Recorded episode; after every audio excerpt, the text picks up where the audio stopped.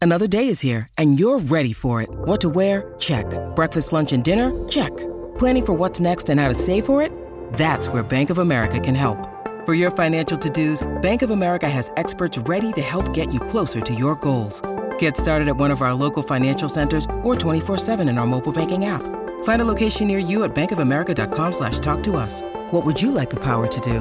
Mobile banking requires downloading the app and is only available for select devices. Message and data rates may apply. Bank of America and a member FDIC. The choice of a lawyer is important and shouldn't be based on an ad. If you're seriously hurt in an accident, you'll want all the money you deserve.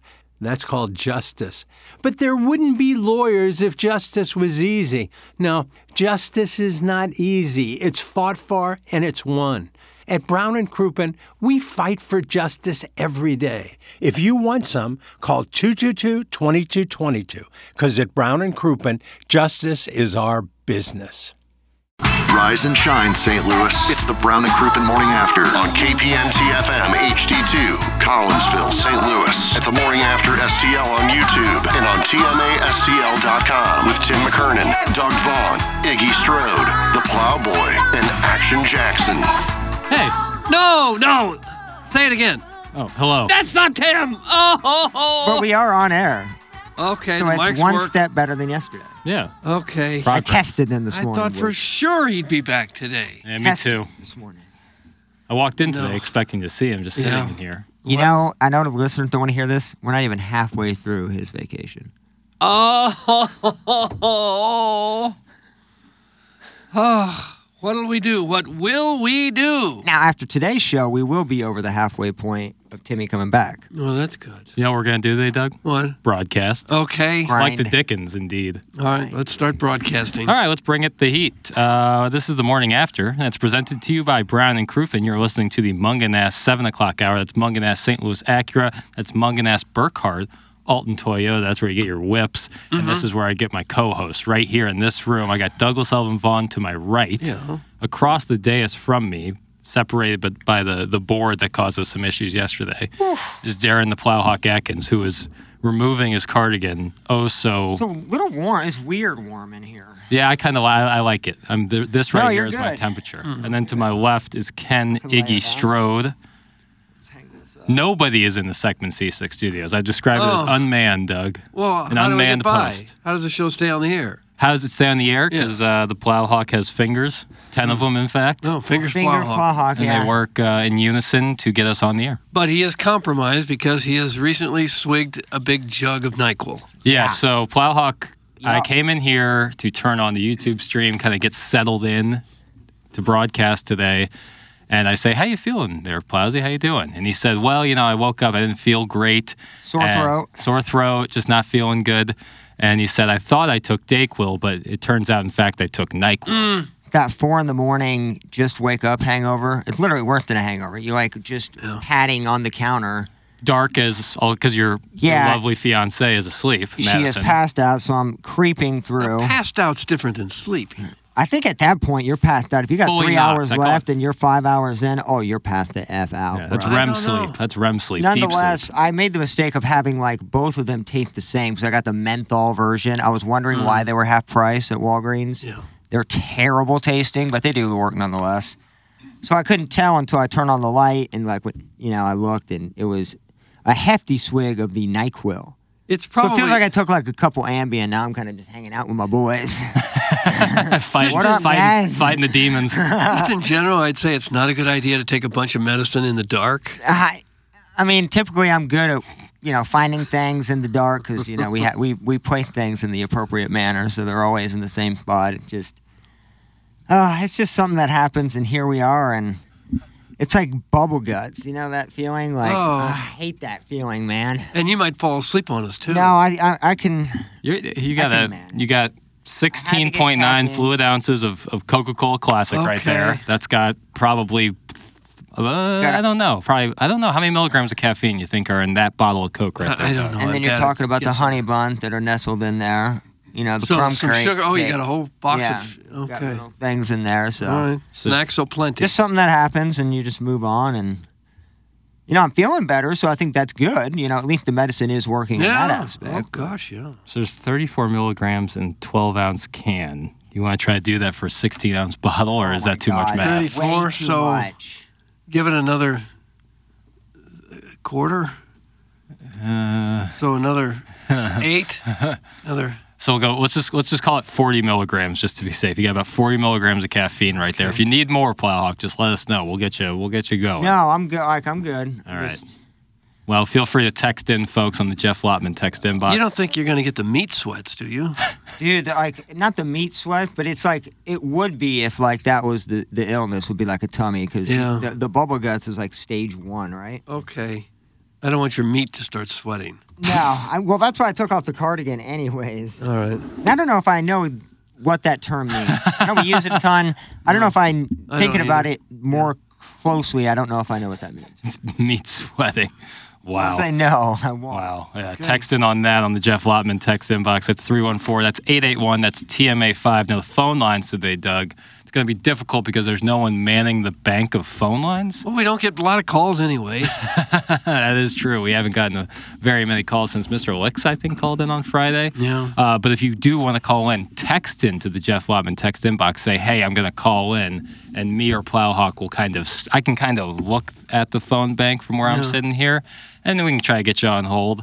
Uh, but if not that, email in for the Design Air Heating and Cooling email today. That's the morning after at InsideSTL.com. It's coming up at 9:45. What, what's the phone number if someone did want to call? Perhaps we should repeat it. Sure, sure. I'll, say- I'll say it slower too. Okay. 636 Oh, 9004 TMA. And that TMA would be 862. So 4862. okay. And that's how you call into the phone lines. But first, text into the Jeff Lotman text inbox, and we can we can see that you're gonna. Now, if you if you start pump faking us, you know it's gonna be boy who cried wolf, and we're no longer gonna look at the phone lines. That's just gonna ruin the program for the rest of the listeners, and that's not cool. So you're saying text in to say I'm about to call, and then you call in. if you would, you know, like if, Okay. if, if I were to call you, Doug, I would text you, "Hey, Doug, do you mind if I, I hop on a You call would? with you?" people See, do that I all don't the feel think time. like- I, I don't think I've ever called you, but No people one do ever it all the asks- time. They call in and say nobody's answering the phone, which they're lying, but they do text in and say they're trying to call. Do shows? Sometimes, yeah, Do for shows sure. Hmm. lying? Go, man. We got a full deck of phone calls. They should. like because we say that. and, bank. uh, we've never had like a full Ba- full bank Unless of there's a calls. girl in here, or unless that great Cardinal giveaway we did. That remember that Cardinal trivia? It's like, who's number six? and God, who's the Buck number- Swope, if you can send me that, I'd like to put that in the best of when that was. I think we don't might. know. I think it might be in there because I Yeah, think that's okay. the uh, what, Phone what lines? would Doug say? Uh, clear the lines. Oh, Clear the that- lines. Wipe them clean. That's how it shows you how much I listen after I leave here. Oh, Maybe VIP Pack can call in. I'd like to talk to him. yeah, nice drama. What's he up to? I don't know. Stirring controversy. Why would you want to talk to him? him? Oh, we haven't talked to him in a while. He seems to have a lot to say. I'd love to talk to him. What's he talking about? I don't know. We'll see if he calls in. Very cryptic, Doug. VIP Pat. You know, Yeah. I'm from uh, Normandy, which is now closed for the year or two years. I don't Are they still having play out there, or is it Ow. just? Oh no. No. God, I could not imagine the shape that place is in right now. Well, I they're love working. Normandy, they're but working God, towards. yeah, I mean, they're like- working towards a greater project. I think for that project, it's got to get worse before it gets better. That kind of how I would say that's construction most yeah. construction projects, right? Yeah, yeah. I mean, when Yeah. you start destroying Mm-hmm. drywall and you start taking down big s- parts of land, Those cart paths were just shoulder burners, man. you you're just bopping around, bopping around. That'll be a nice. That'll Yeah. be taken care of. I mean, there, I think last I heard was spring of 2025, possibly. I bet that's going to be pushed back. I just always feel like that's a lot of. I don't know. It's been a nice Sure. winter, so you know they've had all winter to continue to work. If it had been really cold and snowy, they couldn't. But it's been a nice winter, so they've gotten a lot of work done this winter. I mean, Matt, I haven't been by there, but That's what I'm saying. I haven't been by there. No, but I might drive man, by there today just to see what they're doing. I have a lot of respect for people that can look at a giant project like that, think that this is the earth that needs to be moved, and we'll Yeah. cut these trees down, and we'll put a huge green there, and 18 holes like that. It is what impressive. a project. yeah, it is impressive. it's like an architect. It's like I couldn't do any of that. Tho- those guys that run the tractors and move the earth around, those are six-figure jobs. Those are big-time jobs. There's Oh, only a hell few yeah. that can do it really well. Oh, my God, They say yeah. the same. The same uh, small fraternity of people do it all over the country. Yeah, those s- small companies can pick and choose which golf courses they want to redo or rebuild. Yeah, yeah. But there's really a- an art to that. They really got to know what they're doing. And then my friend Gary Young did it, and he didn't even know how to do it. Very young. Yeah, Gary Cruz. He's got two last names. Got it. Well, now how does that work? Is it hyphenate? Cruz Young? Young Cruz? I don't know. Young Sometimes he Cruz calls would himself be Cruz, nice. and sometimes he calls himself Young. I don't know. I don't know what the thing is. Like Tax an per- alter ego? Tax purposes. I don't- I Goat think, I Whitaker? think May had a stepdad too at the time. I don't know. But he just jumped on an earth mover and got her My- done. My, dad got us a job at Hussman Refrigeration Hussman. when they were on strike, and we were scabs. Here Damn. comes the Huffman story again. You were, eh, wasn't it the first and only scab time? I, Oh yeah. yeah. How many times have you crossed the picket line? Then I, Brendan? be- then I became a shop steward. So, wow. You're on both sides of the union. but when we all came in for the first day, guy said, "Does anybody know how to drive a forklift?" And uh, Gary goes, "I do." You don't know how to drive a forklift? He goes, "I'll learn." So he had the easy job. He dropped a couple of refrigerators first, but he they let him keep doing it, and then he learned how to do it. Where we had to blow up uh, big pillows to put him between the refrigerators. He just sat there on his ass all day, did nothing. So he lied that he could do it, and then when he learned how to do it, he had the cushiest job ever. Scam artist. Doug did that. We told this story a bunch. You knew how to edit video, but you really didn't. No, shoot it. Shoot it. Yeah, there you, there you go. Well, you out of Rochester. I, I, I did know how because I'd been trained in college. I just hadn't done it in Rochester. And when Miami said we're looking for a sports photographer, I said, "Well, sure." I would say on Sure. on the scale of, of lying about jobs you can do on a resume, shooting a video would be pretty low. Like that's Yeah. that there's a pretty easy way to learn how You, to do you that. talk about being able to learn to do something quickly. yeah, There, I mean, there is an art. The ones that are Sure. good takes years to learn. absolutely. But just to get the thing turned on and to get an image is, doesn't take a, Yeah. a rocket science. white degree. balance, Doug. Yeah, we had to white balance back then. That was the hardest thing to remember to do that. And otherwise, your video would look weird. Yeah, look green or blue. Zoom all the way in on the white shirt, hit white balance, and then zoom out and start your shooting. Mm, forklift and earth mover are not the same thing. That's from Jonathan Mardukas. No. No, it's not, but it's still levers and things you have to be able to pull up and pull down and turn around and things like that. Whoever invented the forklift was really thinking. The wheel is It's a still wonderful the little best thing. invention. The wheel. And now now Think you're about- going way back. I, I know, How about fire? Yeah. but think about how like immovable some of those Yeah. objects were, and then the wheel came and it changed everything. Iggy sounds a little banty this morning. It's almost as if he has been reading the fan page. That's from Curtis Sanford's Greasy Five Hole. Oh. No, I'm not. Somebody yesterday did send me a screenshot of something, and you know, if it's something that, that is calling me out on something that's not true, they will send it to me. But other than that, I don't see the fan page, Okay. But something And I don't VIP ask- Pat did and I don't ask people. get to, stuck well, in your crawl. I don't know, figure it out. I don't. Uh, I'm not ask- going to figure anything out. I'm not going I to go don't back and ask read all people. that. I don't ask people to send me things, but if they do, I what am I going to do? Delete it? I just read it. Okay. and they were just looking out for me. So anyway, yeah, I'm, I'm rewatching. Um, 'cause I haven't seen it since it went off Different the air. story now. Well, there's nothing to talk about the other one. okay. All right. But we're talking about moving Earth, and I watched it when it was first on, and I stopped watching after like season eight. But Gold Rush, Oh yeah, I was big into that Boy, in these college. these idiots, I don't know. How they, they, they, a whole year, and they, we got two ounces of gold. Um, but these guys that move that, they get there in the winter, and they got to move all the permafrost, like 12 feet of permafrost in the snow, and they're in these big forklifts and not forklifts, but earth movers and D10s, and just to watch them digging a 20 foot hole. You know, and it's just one, just very easy, just like pulling their hands and little lever here, little lever there. Look at those hand motions, Doug. Th- They were nice. Yeah, I like mean, it's little not like you're- flippers. You know, it's just like little, they're using like fingers to do it. yeah. What's going on? So i it's fascinating to watch those guys do it. I'll tell you another good invention the crane. Hey, not a bad one at all. You think that that you can take that up uh, how many f- hundreds of feet into the air, lift up absolutely anything, No. move it around like it's nothing? Yeah. Another great invention. We were talking about cameras. You can put the camera on the crane, and now you Well, just sure you opened up can. a whole world of cinematic art. I assume that was invented by Bob Crane of Hogan's Heroes fame. It has to be. Ben Crane he used to be a golfer. Yeah. One that hasn't, uh, that wasn't invented not that long ago, because I remember as a little kid at my grandparents' house, they had the push Mm-hmm. lawnmower with the little blades, and they invented the electric lawnmower.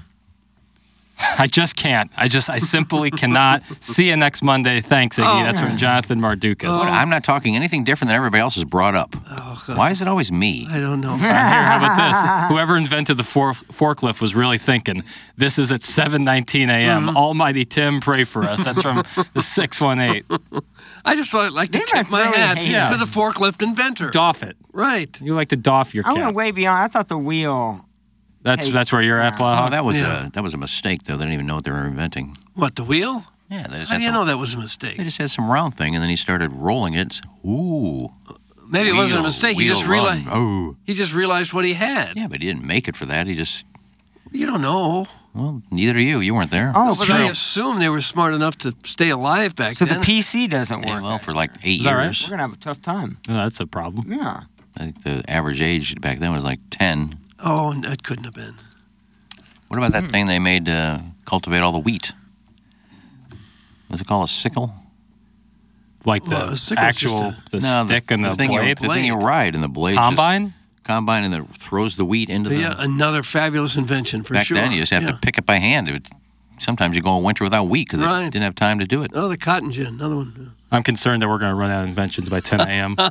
Text on in your favorite inventions. Big Tough Taz. He's got the wheel, the crane, French fries, and the Sibian in his Mount Rushmore. Tough to deny. Now, the most important invention ever was the printing press, Gutenberg. 1440, you know, where you could share information it it, it revolution. It made us Yeah. a civilized society. instead of everybody having to learn everything brand new on their own. yeah, it You could changed. share That's- information. That is in modern history. You'd have a tough time arguing anything I is thought more the important. Romans did that. The Romans. No, the No, Romans I mean they invented that. might have invented some sort of singular printing press, but Gutenberg, you were able to mass produce information with the printing press that Gutenberg invented. So that They used was to print out pamphlets about Caesar and then pass them out in the square. right, but this was Someone was probably handwriting all those. mass No, production. it of was it. it was a press. It might have been individual blocks of stuff, Yeah, but it this was. this this was essentially like modernizing and industrializing information, and that was Tip of the cat to Gucci. Uh, it's about time someone gave him his flowers. It's about time someone gave flowers over to Mark Hanna of Evergreen Wealth Strategies because he is my financial advisor. Doug, I know you have worked with him before. I know Ig- you have worked with him before. Producer Joe has worked with him before.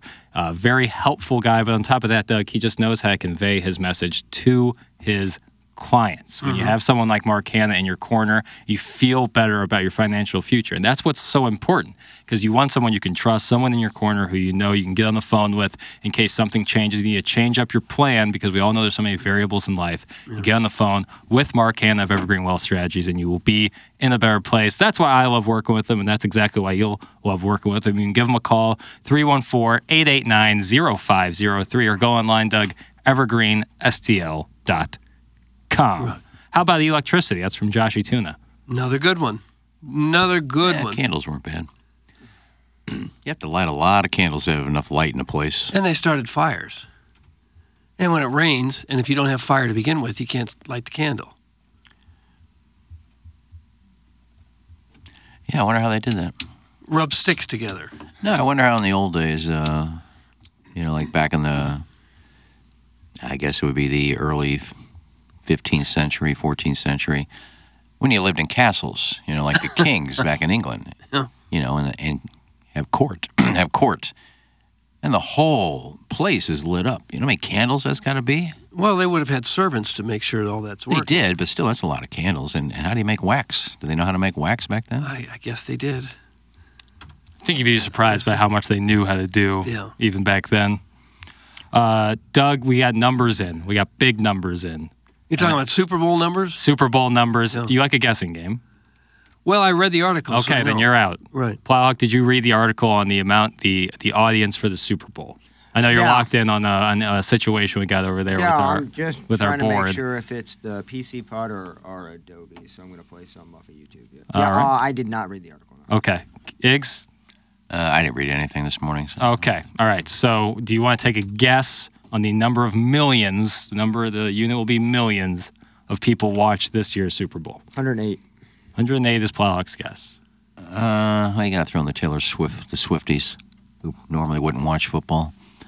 Uh, I'm going to say 138 million. 138 million. I'm probably way off, but I'm. The Chiefs 49ers title game stands alone as the most watched event in American television history, Doug, and the record audience of 123.4 million people. Yeah, eh, not bad. 123.4. I know a lot of people have made a big deal out of the Swifty audience. I can't believe any of her fans just discovered football because there's going to be three or four shots of her in a But they in didn't a watch crowd. it. I mean, they knew about football, but I'm sure a lot of her fans weren't turning on on Sundays to watch football. I, I And a don't- lot of them are I, like I 10 can't, and 11 years old. I can't believe that was much of a factor. I would say that it's a, a partial factor. I, I don't. know. Um, I think it's a fun thing to talk about and to speculate about, but I, I don't buy it. Well, there's a reason it's the highest watch. I mean, it's just Kansas City and San Francisco. Mahomes is a draw, but San Francisco is not a team that everybody wants to watch. Well, there's also multiple platforms this counts on now, so there, there's more eyeballs on it. The country's bigger. Almost every year, two or three years from now, we'll have the most watched event ever. Right. Just because it's easier to watch and there's more people. Right, and uh, I think on that, like uh, I'm reading in Front Office Sports where I found out this information. Uh, the allure of the first title game in Las Vegas, just the second overtime game in Super Bowl history, which very nearly became the first to reach double overtime, and of course the Taylor Swift effect. That is what they are crediting towards that. I, So a lot of people turned on late just to watch the overtime. I, don't know. This is just I'm, I'm reading here, but uh, that's is that surprising to you that this is only the second Super Bowl that's gone into overtime? We talked Yeah, about that. The, kind of, yeah. Mm-hmm. the Falcons Patriots 28-3 game was 58 games and only two to go in overtime. Yeah, that is- that that's is it. That's- curious. Yeah, you would think there'd be five or six at least. Would Right. So that is interesting to me. I just, but I just think that it's it's become such a big holiday in the country, Mm-hmm. Super Bowl Sunday, and there was nothing else going on on Sunday. That's just what people do now. They have parties, no matter who plays. You're going to have an enormous audience. What do you got against the waste management? Well, because it's not very enter- entertaining compared to the Super Bowl. It's nothing. It was still going on because of the rain delay, but Well, but compared to the Super Bowl, it's a nothing event. yeah, it is. I, did, I went back and forth, but You can't find anybody, even people that are, aren't football fans, go to Super Bowl parties just to go to the party. So they're all everybody's watching whether Taylor Swift is in the crowd or not. I think that's overanalyzing it. no, I, I don't- think I don't- that's why that's they set a record. I, I don't. Okay, yeah, that's fine. I don't. I don't think it is, but I, I can see that there that it's going to be attributed to that. I just can't imagine a lot of the teenage girls suddenly started watching football because Taylor Swift is going to be They shown didn't. They weren't five tuning times in the crowd. They weren't turning in for football. They were turning in to see their girl. I don't know. You don't know Swifties very well. uh, s- the 636 is sending in a text saying uh, these figures combined from Nielsen and Adobe Analytics represent the average number of viewers who tuned in at any given moment during the game, but Nielsen puts the number of people who viewed any portion of the telecast at 202.4 million. That's up 10% from last year's that- 184 million. That's getting up to around 60% or so of the entire population of crazy. the country. That's crazy. But uh, is this worldwide or just U.S.? believe this is just U.S. Believe this is just. I could be wrong, but Because that's- if you throw in Canada, you'd probably get another 20 or 30 million yeah, at and the- least. and the game, even though slightly when you compare it to some other sports, is growing in, internationally as well. So there is more and more people. And again, when you put in, I'm telling you, like internationally too, when you talk about the Taylor Swift thing, that is, what it is. It at least opens people's eyes towards the game, and maybe people started watching basically just because of her seeing that, and then they maybe enjoyed the product, and maybe they uh, stuck around a little bit more, but. Who knows? They also talk about that there are very, uh, various estimates that the 1969 landing on the moon by U.S. astronauts drew an American audience of 125 to 150 million, but it was across multiple networks and possibly five hun- five to 600 million worldwide. Well, that would be more people watching, wouldn't it? E- Just because it was on different networks. Right. I think I think like uh, you can like quant. I don't know. Uh, This is just like the most watched event, I guess, on one network essentially. You were watching the moon landing. Were you I not? was, sure. We hustled home from vacation to get there in time. What time of the day was it on? I, I think late afternoon. Mm-hmm. I want to say it was Where were late we on afternoon. vacation? Where? I- Johnson I- Shuddins? I don't recall. I think it was somewhere in Missouri. I don't know, it's Hamptons? Lake of the Ozarks. or Ozarks, whatever. I, I don't remember. What's the time zone difference from the moon to? Lunar Standard Time. I mean, what time was it on the moon when it came on in the afternoon? I, I, I don't think they keep time on the moon. They were the first people there, so I guess they could establish it. There's there's nobody up there to worry about what time it is. Yeah. So they know what time to tune into the waste management up there in What time was the it on Sea the of Tranquility. moon? There's a question I did not see coming. Lunar Standard Time. Well, you got to figure it out. Say we're gonna we're gonna land uh, in four hours. It'll be such and such time. You got to tune in at uh, whatever. Well, Now- I know what time it was here. Now that would be a sick halftime show. Is to coordinate a landing of a spaceship on the fifty-yard line, and then obviously have them take the trucks away and take the spaceship away. But that'd be Oh. a sick halftime if you want to. Well, you could easily land some sort of spacecraft at the 50 yard line, See, that'd be cool. like a helicopter or something designed to look like a spaceship. Yeah, that'd be that'd be fun too. Yeah, it'd be hard to get it in the dome. We talk about the Edward Jones Dome field burning up during some of the pyrotechnics Oh, that took yeah, place. you don't wanna do Could you that. imagine what would happen if a, if a, some sort of lunar shuttle were to land on? Wasn't there like a press release or s- is a tweet of some kind of that the game was delayed like 20 minutes because the field is on fire, like something Oh, yeah. ridiculous. Yeah, that like happened here. Yeah, I know, but Yeah. I'm saying I think they wrote like a like the the NFL or the Rams like had to tweet something out about the Or a press game being release. Mm-hmm. delayed, and it's just so funny to read that, and it's so St. Louis. It's So Yeah, the it Rams would that only they caught the happen here. field on fire. Mm-hmm. And I'm- what Scorched was the it. record at the time of this? What year was not that? good. It was late. It was probably, I want to say 2012, 2013. Well, I think it was a somewhere in little there. later than that. I think it was like 14 or 15. Was I it? think it was Maybe it one, it was was. towards the end of their Yeah, uh, yeah. their tenure here in STL. I You know think it how was they- against the Stillers. How they introduced him there in, in the corner of the end zone and shot up the fireworks. It was one You of liked how those- you could see everybody. I hated it. It was pitch dark. they'd, they'd introduce people you couldn't tell who was running on the field.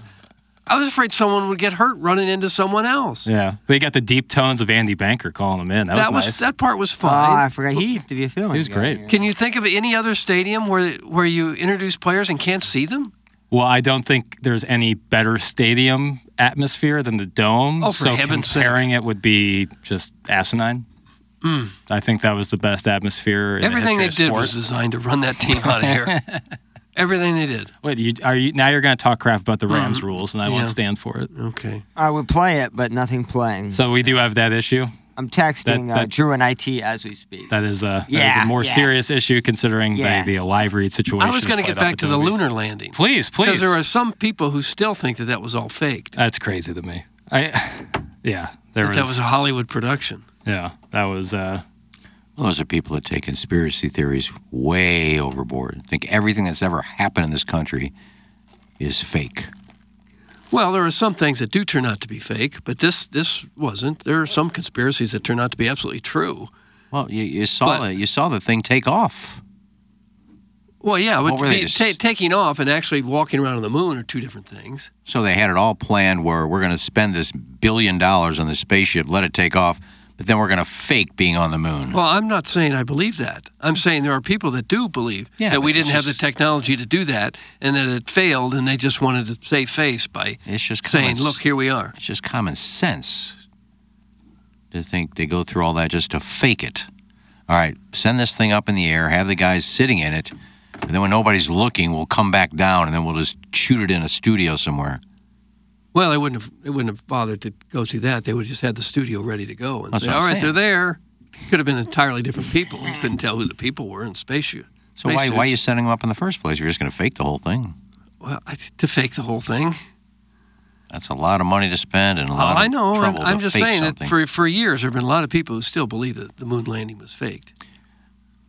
Well, they're morons. I mean, I'm all for the conspiracy about the Kennedy thing, and you know, Lee Harvey Oswald wasn't the only shooter, and the death of Marilyn Monroe. She didn't die of an overdose. She was killed by. You know, I get all those because there's things you can actually look back on and say, well, this happened. They were doing this. You know, he wanted to shut her up. All that.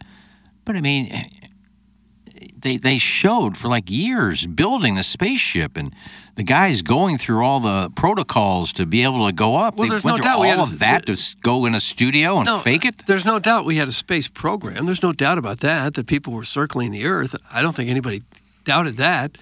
It's just some doubted that they could actually land on the moon, take pictures, get it on live TV, and then bring them back in 1969. it was- it was some I don't even- conspiracy. I don't even think we had the technology in studios to make it look like you're jumping on the moon. Oh, of course you could. yeah, the cables. That'd be the easy part. Uh, there's some conspiracy theorists texting in. There were no stars there. There was not a landing on the moon. Did you see the landing module and the rover? There was no way one could fit inside the other. That's from the 314. Who filmed The First Step Outside the Craft? That's from Snagglepuss. Well, that the, a camera. They had a camera on the outside of the. They extended a camera. Right. That, that was, so some people will not be will not be pushed off of this. I I am strongly in favor of uh, all space exploration. Mm-hmm. I think it's uh, an unexplored frontier that needs continuing exploration. Uh, what do I do with my thumb here? Yeah. And- Bill Clinton used to do that. Yeah, sit here with my thumb and, and What's the and, um, definition of is? see you boys Monday. This is like sitting at the breakfast table at Delmar Gardens. It's from Arbor Day. yeah, that's the show. See ya. Welcome back. I think there were there was so many people involved for it not to have come out by someone to say, "Yeah, I got to tell you, this is all fake." Yeah, I mean uh, That's the- pretty hard to believe. But uh, playing devil's advocate, same thing with JFK. But it seems like some people may or may not have been redacted in that uh, certain certain situation. But there would have been hundreds, hundreds of people involved in the space mission, yeah. whereas a you know a dozen or so could have handled the Kennedy thing probably. I love when you guys dive deep into Kenzen Tory. Killed the wheel in Moon Talk. Now, can you guys please give me some insight in the evolution of the market economy in the southern colonies? That's from Buzz. I believe that's a reference to uh, Gross. Goodwill Hunting. Never it? seen it. I don't know. You've never seen Goodwill Hunting? Really? Wow. That's an all timer, man. I don't know. Full endorsement on the from this portion of the dais right here, man. That's a fantastic picture. Little Gus Van Zant. I haven't seen it either. What? Tony Van Zant was in that. The zoo running back. Gus Van Zant. He directed No, the it. guitar player brother? from Leonard Skinner, did. Little Stevie Little Stevie. from uh, the E Street Band. And there was a Van Zant brother. in The Sopranos that was. That's Little Stevie. That's Little Stevie. Little Stevie from the E Street Oh. Band. I believe his brother was in Leonard Skinner. Well, this is Gus Van Sant. He directed the film Goodwill Hunting with Related? Matt Damon and Ben Affleck, in which they won the Oscar for Best Original Screenplay. Related? Gus Van Sant? I don't believe so. I think that's a more uh, it's a more popular Dutch name, as you have often referenced, Dutch, Todd Gack. All right, I'm out. See you guys Monday. It's from Big All right. Tough. These texts Okay. they, they get They don't wanna funnier. learn. They get funnier. They don't wanna right. learn, This is you- apparently. you, can get a degree by listening. Well, to it's this no big program. deal if Big Tough doesn't want to listen anymore. Oh no! Is this another one that took a shot at you? No. I just. I don't know who took shots.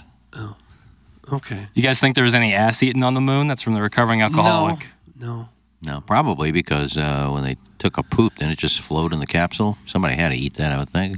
I No. think Someone had we- to eat it. It would have I think we've jumped the shark. it would have had to float to your mouth at some point. No, they were could. wearing suits. They weren't naked.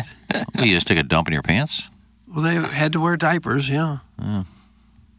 What did you think? I just You think thought- they're naked up there, No, I just thought you just pull your pants down and take a dump. just right on them in the spaceship? But you could have just went outside the spaceship and it would have went into the Earth and went into space. Just step right out of the spaceship Well, Oh, yeah. Why not? It's better than carrying a diaper full of poo.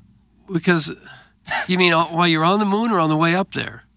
Well, you can probably hold it till you get there, just like you know you're going on vacation. Takes like yeah, they three got to go to days. the bathroom. Hold on, we're almost there. You know, I'm sure Lovell said that to Armstrong. I got to go to the poo. Just wait, we're almost there. Who? Lovell? Wasn't his name Lovell? Buzz Aldrin? There was another. I, I don't know who was. There was a third one who didn't get to step on the moon. yeah, I forget what his he name was left out. Hey, you say I got to go to the bathroom. Just say we're almost there. Then you get out of the spaceship and drop trout, take a dump, and it just Hey, Mike, I want to slap your big floats into space. Plowsy. Oh God! Gold star to you, brother man. Dude, that is. So we got that what I did was rectified? a lot harder than probably what it looked. Yeah. Uh, So it's been so, so shout out. So engineer Drew hooked it up for us. Did he help it out? Um, he did. All right. Shout out to engineer. Drew. I created. Okay. Yeah. Perfect. Now we're God, cooking dude, with that's gas. scary, man. Cooking with We gas need now. that. Yeah. Drew helped me yesterday. Drew uh, God, he's a beast. was my monthly sign-in password thing yesterday on my phone. So You still don't. Ha- you haven't written it down yet. there's nothing to write down. It doesn't work. Only Drew can do it. Dude, I'm telling you, I, I'm apologizing. Takes but him two again, like seconds. this is a job that he, ha- you know, this is where he steps into play. Mm-hmm. Is these situations? Yeah. And I'm sure texting and sending photos of this is probably super annoying. on Maybe both he should ends, just too. sit here with us for the three hours to. He get us did through that it. one. Was it him or s- remember the guy who? Joe Shenletter, yeah. the great yeah. Joe Shenletter, on our first day. Yeah, he was sexually harassed, and that was unfortunate Yeah, Mm. for he him. was there for God, five you a minutes. really good Just dude who berated never is that. like on air, and Uh-huh. that was unfortunate. Drew, by the way, could he could be a real nice little co. He's got some takes. He's funny. I love him, and he said all good. Period. You know he's not happy. No, he's not All happy. good. He's in Period. bed. When you add a period to anything, Mm-hmm. that means Full okay, endorsement on this that blog. conversation is now over. That's it. Put my sponsorship on hold. Uh-huh. I will pay good money to hold my sponsorship until Tim gets back. It's from the recovering alcoholic. Oh, come on, We're put the gloves trying. on. I'm back. Put the gloves on. I'll give you a hot take, Doug.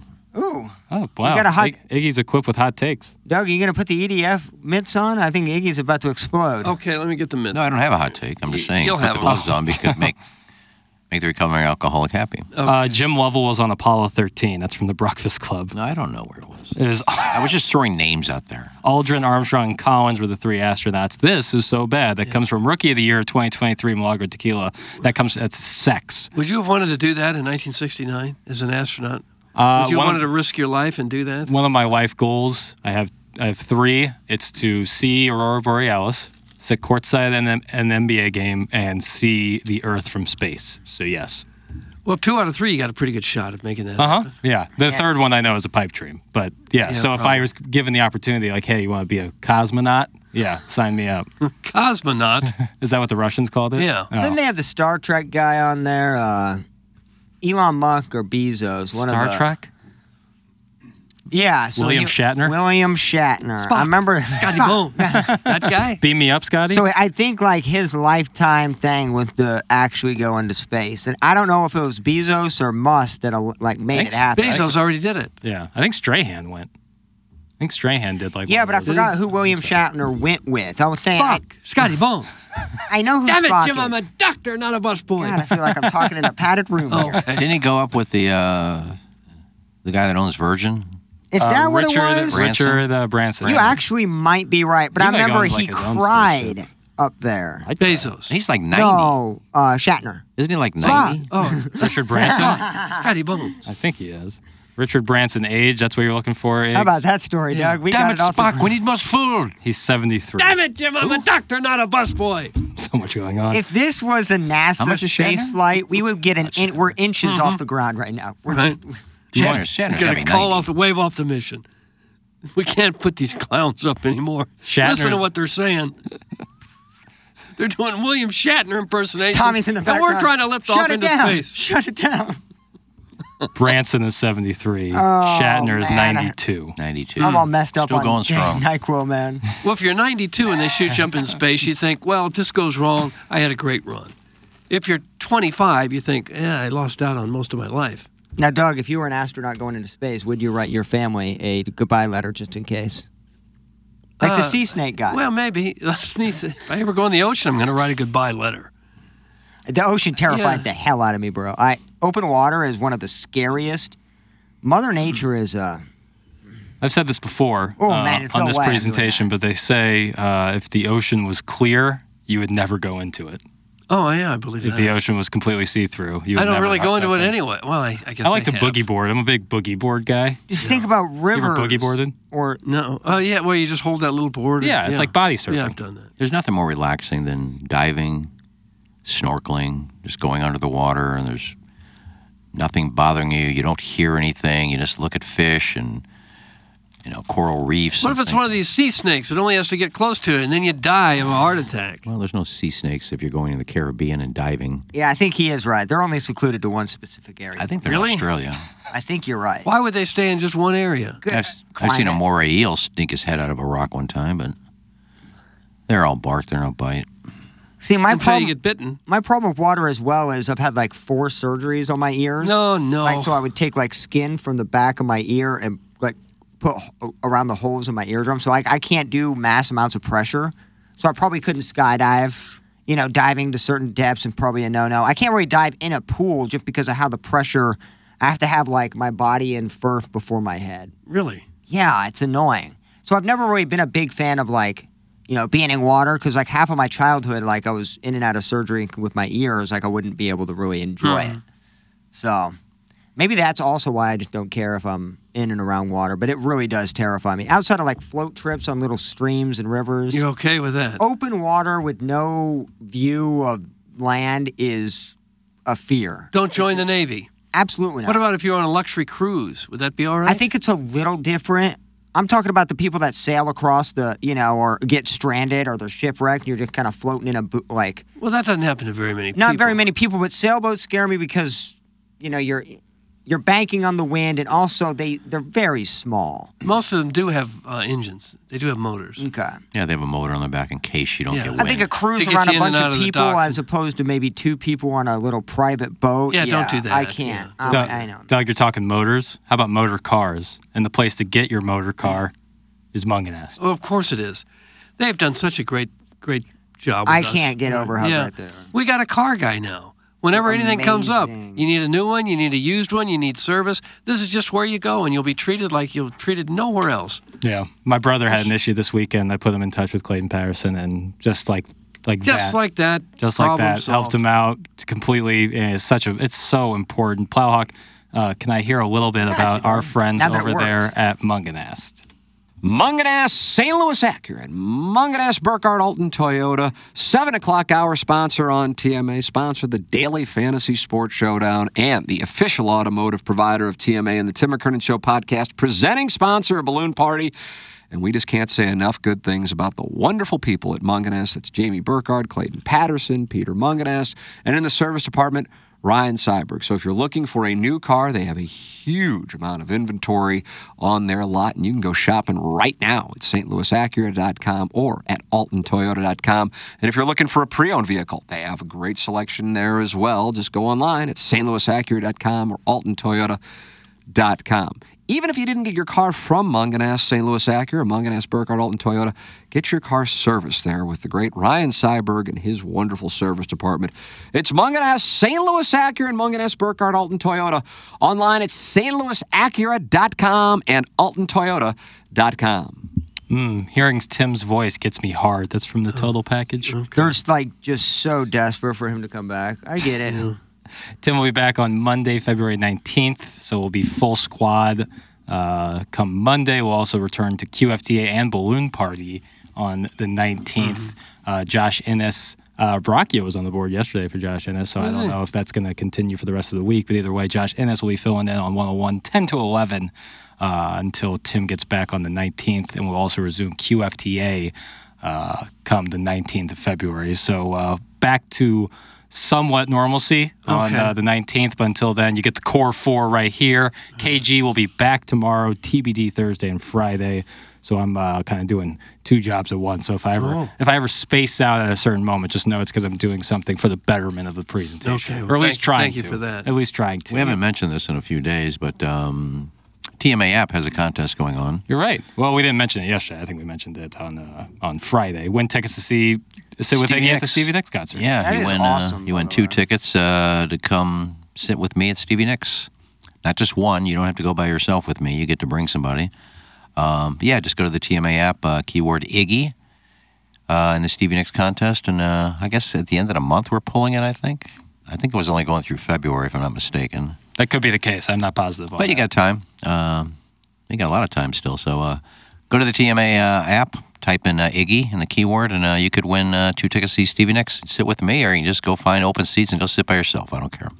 Oh, you're already pushing him away. No, they may win and don't want to sit with me. If they don't want to, then you can just go find some empty Like seats. VIP Pat, if he wins, or who else were you mad at today? Uh, I don't, I don't Big care who Tuft. wins. Big Tuft. If, if those two guys win, they're not going to sit with you. I have nothing to do with who wins. If they win, they sit by me. If they don't want to sit by me, I'm just giving you the option. All right. I want to go see Stevie Nicks. I don't want to sit by that idiot. Well, if you win, then you can just go find seats someplace else. What will you be wearing? Ooh, good question, Doug. I don't know. It'd be May. Probably white pants. Probably white pants. Probably a nice, uh, nice polo. You got to tuck that bad boy in. Oh hell no! I don't. No, I hell don't tuck no. my shirts in No. unless I'm playing in a country club. Then I have to. But I never tuck my shirt in.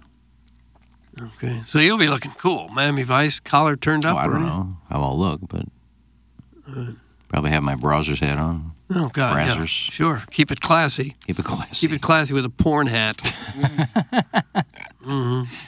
yeah. I wear porn hats when I'm not supposed to, and then I wear, you know, junior golf league hats at the AVNs. Yeah, that was a wild move. I got to be honest with you. Mm-hmm. I didn't even- American Junior Golf Association was I didn't probably even- proud that you were donning Didn't their, even, didn't their even logo. think about that. Mm-hmm. Little lack of self awareness. Well, I didn't think about it. I just That's put what a I hat on. mean. Mm-hmm. Well, it was a green hat. It matched what I was wearing, so I put it on. I didn't really pay attention to what was on it. That's what I mean. That's what lack of self awareness is. Is that in itself a lack of self awareness? Yeah, when you don't pay attention some to sort what of you're doing. inception moment. Yeah. I think Russian lack, doll. lack of Two layer self-awareness deep of is that you know self-awareness. it's lack of self-awareness is you know what you're wearing, but you don't care. No, that, you- that would be aware. Yeah, you would that be would be aware and- and not hyper-awareness. care. Yeah. But when you're doing things and you're you're not aware that what you're doing is kind of weird or awkward, that's a lack of self awareness. I would have to agree with Douglas on this Or one. just a small mistake. You're not doing it on purpose. Type in keyword KG and you can win two tickets to go with me and learn to Stevie Nicks. That's from KG and O Town. Oh, Okay. Why, why do you lie to the people well, like that? maybe he's got something going. Why That do you- is a lie, I you think. lie to the people and then you just just try to. eh, Never mind. Oh, But there was, but there, you guys did find a little common ground. He was here long enough. I feel we're like fine. Mm-hmm. the Iggy KG thing has has taken a little bit of a positive turn. Mm-hmm. It's a long road ahead, Doug. These things don't happen overnight. Now when they fester, No, That's fine. We just we talked it out all week and he's been here last week, so we Hey, talked look to at each us. other. you kind of feel things turning around. Yeah, just sometimes he takes little shots here and there about uh, being part of the show and getting guests on things like that. But Mm-hmm. you know, other than that, he's fine. Yeah, I That- think he he's a doesn't bother team me. player coming in when Tim was gone. he Looks Look at certainly that. is. Look at that. like This- he was laying an olive branch out to Iggy there last week. Mm-hmm. So My goal for the rest of the week, and I can only do so much, but my goal for the rest of the week is to omit positivity. We're going to omit positivity across these Okay. airways. All right. you know, negativity is a big part of this presentation. It's a ro- and we, we understand that. We enter into the Lions Den understanding that, you know, people are going to take their little shots, and that's accepted because we're going to give them right back, and that's how the game is played. Mm. Well, yeah. Mm. But we're going to omit more positivity. So we're only going to do like a 10, 10 minute show and get out of here. Uh, no, we're going to go three hours, baby. I we're going to bring can be the positive heat. for ten minutes. All right, well, let's, let's try to, let's Till try the to texts come in, concentrate. then you can't help yourself. But We'll go minute by minute and just try to emit positivity wherever Okay. we can. That's going to be the goal. And I feel like the common ground found between you and KG, the little more cordial relationship, is, is a great starting ground. We also will have Ed Herman coming in here in just a moment. Mm-hmm. Oh, great. And he, if we're talking about emitting positivity Oh, that's and right. Mm-hmm. talking about stuff like that, Ed Herman is the perfect guy to have that. And I, I do want to talk a little baseball with him, Doug, because pitchers and catchers officially report tomorrow for your St. Louis. Today, Is it today? they Mm-hmm. I thought- report today. First workouts tomorrow. First workout tomorrow. So report today. Galentine's Day, man. Today, remember we used to always hang out. Galentine's Day. Valentine's Day is today. Yeah. Yeah. So. 'Cause Uh, We'd fly in the day before. Uh-huh. you know? yeah, you and Doug had your Valentine's Day dinner, didn't you? It was so cute. Yeah. Mm-hmm. All sponsored, paid for. So did Joe Rod and I. We had we had a guy that uh, it might have even been Munganass uh, was sponsoring our Facebook lives in the evening after spring training. We would sit like in the lobby or whatever. We just do a Facebook live. We sit out on the patio, do a Facebook live, and I think Munganass was sponsoring that. is that right? Yeah, but they paid for us to go have dinner together on Valentine's Day. Didn't Design Air also pay, and then you put their uh, T-shirt on the uh, on the bushes?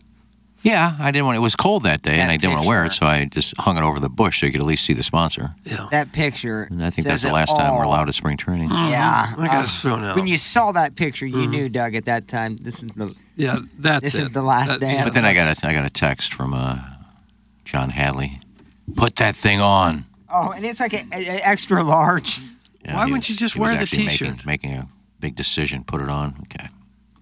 Why wouldn't you just wear it? It if was that cold. a spo- it was a sponsor. It was cold. So what? Another layer. I'll get. I'm with Iggy. Like when we would go down there, we go down there way too early and set up and have cords in everybody's way. I ended Like, up did. I did. I was freezing. I had It's a, then I had a free- long sleeve sweater on, and then I put the design air shirt over that. Mm-hmm. But I thought if I'm sitting there, and you know, the people with their back to me can't see it, but they can see it draped over the uh, bush. I was just trying to get them a little extra pub. Okay. It was an altruistic effort on your part. I Oh, tried. I love design air. You know that. Absolutely. They're the official HVAC fixed provider my heater. of this radio presentation, Plowak. That's a perfect segue into a Design Air read. If I could please hear a little bit about Seth Goldcamp and Design Air Heating and Cooling. Design Air Heating and Cooling, the official HVAC provider of TMA and the Tim McKernan Show podcast, the place I work with, the place Doug works with, the place Iggy works with, the place we recommend you work with if you have any issues with your furnace. Design Air Heating and Cooling will be out there quick, fast, in a hurry to take care of it. DesignAirService.com is where you go. And now you're working with Seth Goldcamp and his incredible staff at Design Air Heating and Cooling. It's designairservice.com. They've been in business now four generations. Seth is the fourth generation, and he prides himself on the legacy started by his great grandfather, and that is customer service number one, no upselling number two. Here's the deal this is the issue. We're going to fix it, we're going to take care of it. And I don't know how many people over the years, Design Air has been with us, have done business with them and raved about the experience. They're out there super quick and they take care of our listeners. It's Design Air Heating and Cooling online at designairservice.com. Uh, it's Fat Tuesday. Valentine's is tomorrow. Come on, schmucks. That's from Flocky the Smurf. Oh. I don't think anyone said that today was Valentine's Day. Uh, I say No, Galentine's he's, he's saying Day. Galentine's. Yeah, yes, With a G. Galentine's Day. right, for all your gals. And you and Doug would kind of sit there. Pair we have- off. we'd pair have no off as choice. much as anything. Mm-hmm. We'd have no choice because we'd be sharing a rental vehicle, and nobody wanted to be like, "Oh, hey, I'm going out for a night dinner by myself. Have fun scrounging at the hotel since you have no ride." At some point, someone delivered a truck for me to drive around and say, "Anyone need a ride to the bull park?" Remember that thing? Yeah. Were you a part of that just behemoth 16 person van that they got Seymour, Joe Rod, and I? You that guys got one year? Sprinter? Dude, that thing was impossible to park. It was so big, and we had four people for a 16 seater. Well, people needed a ride to the bull It park. was absurd. Now the cat made an allegation that you were just looking to get some some free breakfast from his his place of stay. I would never do that. It was always on the upper You were class. looking to take some old timers over to the ballpark. Yeah, I was there. I, I walked into the lobby, and since I was on the way, Yeah. and I was invited to have a snick snack. Sure, sure. And while Well, I Grab was a there, banana, yeah, Oh, yogurt. it was, yeah, there's nothing. Here your reward just for taking Yeah. people to the ballpark. yeah. Yeah, What right. I think was the funniest transportation moment. We had a lot of fun moment there in the six, seven years.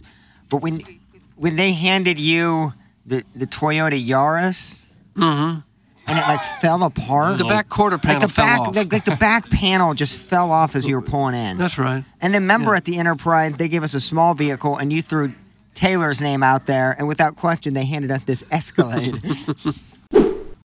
When you need mealtime inspiration, it's worth shopping Kroger, where you'll find over 30,000 mouthwatering choices that excite your inner foodie. And no matter what tasty choice you make, you'll enjoy our everyday low prices, plus extra ways to save, like digital coupons worth over $600 each week. You can also save up to $1 off per gallon at the pump with fuel points. More savings and more inspiring flavors make shopping Kroger worth it every time. Kroger, fresh for everyone. Fuel restrictions apply.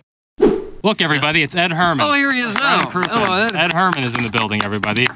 Ed, Wonderful Tim is to see you. out this week. He's on vacation, so Wow, I you get didn't uh, like that. you get the B team, you get the JV squad. Well, you know what? I'm not even going to touch that because I don't want to insult him, and I don't want to insult you guys. I'll just say that uh, both A and B are, I, I'm sure, outstanding combinations. See, nice. God bless. That's- That's how a lawyer Well, we're works. used to being insulted. right. That's kind of That's our kind of thing. what not the show by is. me. Yeah, Oh, well, there we go. Okay, we appreciate You know what? I'm going to that. bring some kindness into the booth. How do you like that? Well, I don't know how we'll react. I, I you know, I, I'm, I think with a little bit of surprise, clearly, and uh, hopefully it'll, it'll make you, it'll make for a good day for you.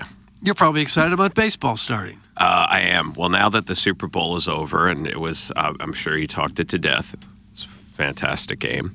Uh, at least the second half of the overtime was pretty spectacular. Uh, but yeah, no, I, you know, I'm excited for spring training. I'm s- shocked that, well, I shouldn't say shocked, but how do you feel about the fact that you still have all these major free agents who don't even appear close to signing anywhere, and pitchers and catchers are going to be reporting very soon? Out of all of them, who would you like the Cardinals to get if they were going to get one more? Well, I still, I'm still, I'm still all in on Bla- Blake Snell. I still don't think the Cardinals um, have done enough on their pitching. Uh, they've get, done enough to eat up a lot more innings, but I don't know that they've done enough to to dominate or win more ball games. Um, so, yeah, of the people remaining, I don't, I don't see anybody else that's even a fit really for them. I mean, they talk about uh, the other three biggies that haven't signed yet with uh, Matt Chapman and. Um, Montgomery. Jordan Montgomery. Now, of course, Sean, Jordan Montgomery would be a fit. I don't see that the Cardinals would be as excited to get him just because we've had him. And I love Jordan Montgomery as both a Cardinal and a Yankee fan. I feel like I got to see this guy a lot. But the kind of numbers that they're talking about for him right now, I, I don't know that he's done enough to justify those kind of numbers. I mean, you know, he had a nice run there in the postseason, but I mean, before that, I mean, usually teams don't go trading away greatness, Mm-hmm. and yet he's been traded now twice. So The longer it goes, I- I'm thinking probably one year deal because you know, everybody's afraid to sign him. But Trevor Bauer, I think, would. I, I would. I don't know if the Cardinals would, would go for him. I'm, I'm. I don't know why the Yankees wouldn't take a chance on a guy like Bauer. You know, it's such a busy city with so much excitement going on that his drama wouldn't even stand out. It would just sort of be a, a- a thing in the background. It wouldn't even get that much attention. Uh, the fans certainly wouldn't give a, a rat's if the guy can pitch. They'll take him. They don't care if he just you know Yeah, right. Mm-hmm. rape school kids. But um, I would definitely on a one-year deal, you're going to get a bargain on him.